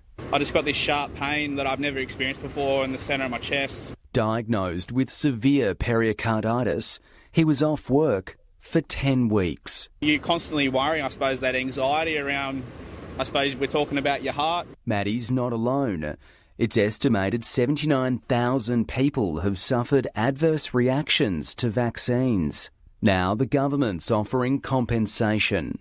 Claims under $20,000 will need evidence from your doctor. Claims over $20,000 assessed by a team of legal experts. The highest figure reserved for only the most serious of cases. I think it could cost the government a lot of money. Daniel Opare works at Shine Lawyers. He's looked closely at the government scheme. If you do suffer pericarditis, it, it can uh, result in you being out of pocket. Um, you know, you might have to see a cardiologist, you might need procedures. Or die, Um, you know, that so too. it is definitely appropriate that there is a vaccination scheme there to compensate those people. But like all schemes, there are limitations. To make a claim, you must spend at least one night in hospital. And that's a Jeez. clause that makes Matty John ineligible. He was admitted to hospital twice, but never stayed the night. It is a little bit frustrating um, and out of pocket a fair bit, but in saying that too, um, it is what it is, and um, that's life. The scheme is now open. Nick Hose, 7 News. How incredible is that? Oh, so you didn't suffer from the thing we gave you? Then no, that we don't give you any money, right? We oh, you didn't suffer from the thing we're pretending isn't real? Nah, we don't give you anything. We only give it to the ones that might sue us. You know, it's incredible. And meanwhile, don't forget, this is something that right now over here is being censored and fake news and conspiracy theory. It's just crazy how obvious this is in so many different ways. Now, going forward to finish this off, large British study finds risk of myocarditis doubles after each mRNA jab right now. Here's a study. You can look at it for yourself. It- It's just baffling to me. I'm baffled, guys. I'm baffled. An association between COVID infection and myocarditis was observed in all ages, all ages for both sexes. How long have I been telling you that? This whole thing that it was only young boys was such a flagrant lie from day one but was substantially higher in those older than 40. So the guys, the people over 40 years old are have the highest risk of getting an increased risk of myocarditis with every booster. It doubles with every booster. And we're going to keep giving this to people, so we're being told. Trust the science though, right? Well, just one last point, and I think I'm going to leave off. Oh, no, I'll, I'll go over it real quick since we did it almost all the way through. Thank you, Liquid, for pointing out accidents. We haven't talked about this a lot, but there's a lot of these. And this is why I want to read you these two tweets. My first hand knowledge of a vaccine related death. Local farmer, builder, early 60s. And obviously, we should point out these are just subject, it's what they're saying. I can't verify them. First jab, bad reaction, causing spasms, numbness in limbs. Pressure to take second. Massive reaction, paralysis of limbs, dead within a month. This was a fit, active man I saw weekly you know we're hearing that everywhere. And there's plenty of, vindic- of, of valid stories that you can prove just like that. Then he says the healthy truck driver son of a friend had heart failure not long after being double jabbed. He collapsed over the steering wheel of his truck while driving a big rig fortunately not killing himself or anyone else on the road. And now he might have to have a heart transplant. Accidents indeed. How many of those are happening? Remember we already showed you there's been a dramatic spike in traffic accidents just in 2021 that was halfway through the year. But let's pretend like it's just because people were confused and haven't been driving as much as they used to, which is what they're. Uh, they have such flimsy arguments. It's obvious. And all of that being said, don't worry though, because COVID vaccines for Israeli babies and toddlers are already expected by April. It's already coming your way in Israel for children, for babies, toddlers despite all the stuff we just showed you, despite the myocarditis risk, despite the brain, despite everything, despite the immune mediated hepatitis risk that's confirmed. Who cares about any of that though? Because this child who has a 0% risk of dying, who has a less risk than the flu, who doesn't need this thing in general, we're going to put it in their arm because we want to. Because we want to protect ourselves, because of the agenda, because of who knows why but there is nothing that scientifically validates what that what is happening right there. Nothing. And then finally to end on a positive note something that will make Alex Berenson's head explode. Cannabis compounds prevent coronavirus from entering human cells study finds. Not the first one we've talked about. We've talked about this more than once. And I'm jokingly say Alex Berenson's head explode because he just is for some reason just aggressively unwilling to acknowledge that he's wrong about cannabis and always has been same people lying about cannabis are the same ones he acknowledges lie about coronavirus and, and the vaccines, but still doubles down on schizophrenia and then the gateway theory, which are just crazy to me. Makes me question everything else. If that's if you still pretend those things make sense. January 12th, 2022. Cannabis compounds prevent coronavirus from entering human cells. Gee, that must be why I'm completely unaffected by this. Probably a lot of people out there. But here's what it says. A new study published by researchers at Oregon State University found hemp compounds have the ability to prevent the virus that causes COVID 19 from entering human cells. Interesting. You know what else does that? Ivermectin. But interesting, hemp, known scientifically as cannabis sativa. Well, that's not true at all. I don't know. I, I actually know why this continues to happen. It's even in the study, by the way. For those that are even remotely educated on under on the genus of cannabis and the different parts of it, hemp and and marijuana, right? I mean, the idea. I mean, it's just funny to me. The, the, I, just a quick note: the reason that even in here it argues that hemp is called cannabis sativa is because they it, it stems to government studies and how wildly uneducated they are about this topic, or maybe they intentionally so. That if you look at these NCBI studies in the past, they argue that hemp is cannabis sativa. Cannabis sativa is a is a variant of gen. Uh, it's, it's a form. Hemp and marijuana, let's say, are all cannabis, right? But hemp is a very different form. And under marijuana, there's cannabis sativa, there's cannabis indica, and there's cannabis ruderalis. Those are three different strains under marijuana. Hemp is not just cannabis sativa. Cannabis sativa is in fact high in THC. Hemp is not. It just blows my mind that we're reading scientific publications that don't have no idea about that. Really? Anyway, that aside, it just blows me away. Here's what it's finding, which is really important. Cannabinoids, which is important. Also important to understand that you get ha- cannabinoids from all of this hemp and marijuana. Now, specific types of cannabinoids do different kinds of things. For instance, CBD is what you get in a lot of hemp and a lot of uh, specific CBD l- variants of marijuana that are bred that way to have low THC. Not all hemp, by the way, low you can, but specifically hemp is mostly for mercantile, rope, all sorts of different things. In fact, hemp is probably one of the most versatile plants on the planet. Could all, could genuinely change the world if we allowed it to be used like it used to be. Not an accident totally different story I'll talk about for a year and a half if I start talking about it.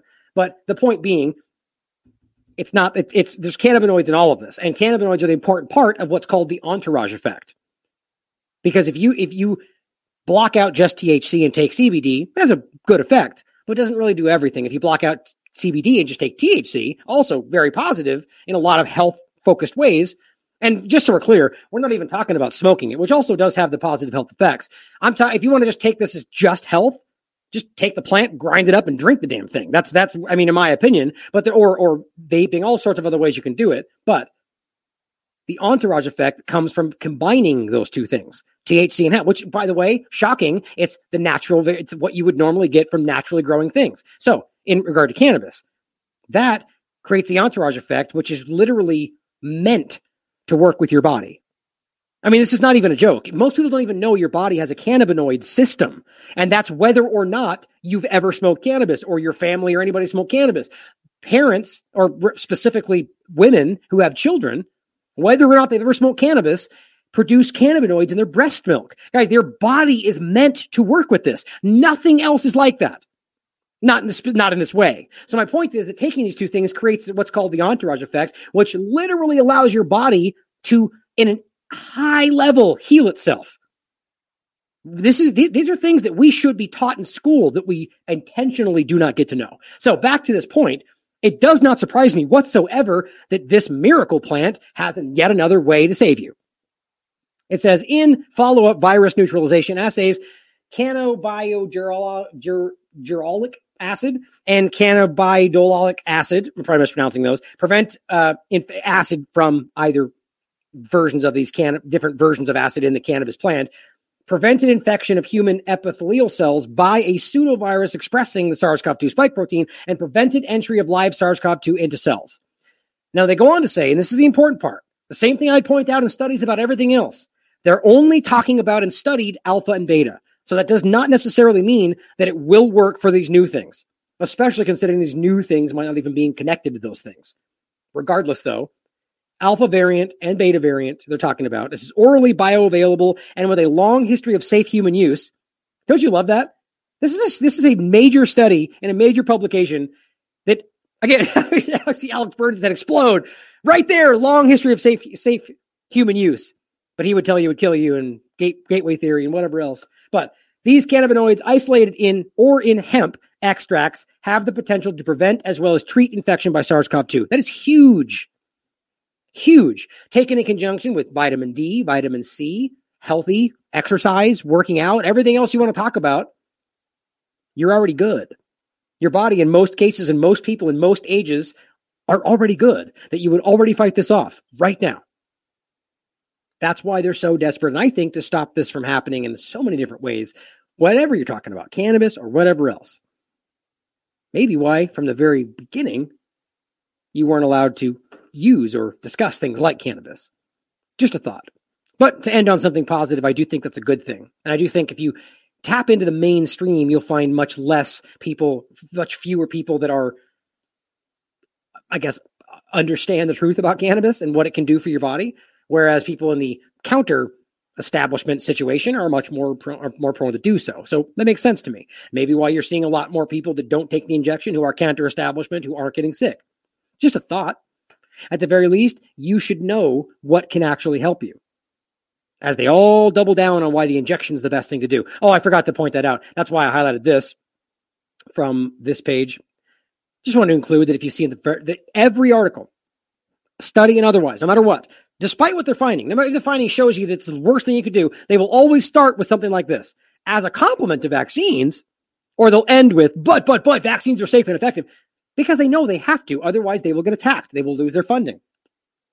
So, why in the world would that be a complement to vaccines? If you can take cannabinoids and it will block entry of SARS CoV 2, why would you need a vaccine? That doesn't make sense to me, but they know they had to say that.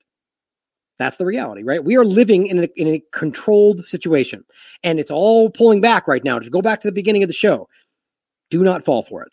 They are not waking up. They are not changing their minds. They are, they're calculatingly rolling back their narrative. They are fortifying. They are, they're, they're retreating and fortifying and waiting for you to relax and they're going to push back in. That's what's happening. I might as well just finish with this. Same point. End the show. Exactly what's happening right now. Don't fall for it, guys. I love you all, as always. Question everything. Come to your own conclusions. Stay vigilant. How it gets to the point well, where th- things get to terrible places one tiny step at a time. You know, if I encroach, I, if I encroach on you and I'm sophisticated about it, I'm going to encroach two millimeters. I'm going to encroach right to the point where you start start to protest. Then I'm going to stop. Then I'm going to wait. Then you're going to calm down. Then I'm going to encroach again right to the point where you protest. Then I'm going to stop. Then I'm going to wait. And I'm just going to do that forever. And before you know it, you're going to be back three miles from where you started and you'll have done it one step at a time. And then you'll go, Oh, how'd I get here? And the answer was, Well, I pushed you a little farther than you should have gone. And you agreed. And so then I pushed you a little farther than you should have gone again. And you agreed. And if anybody's interested in this sort of process, and this is a horrifying book, if you want to read about how this process works, you can read a book called Ordinary Men.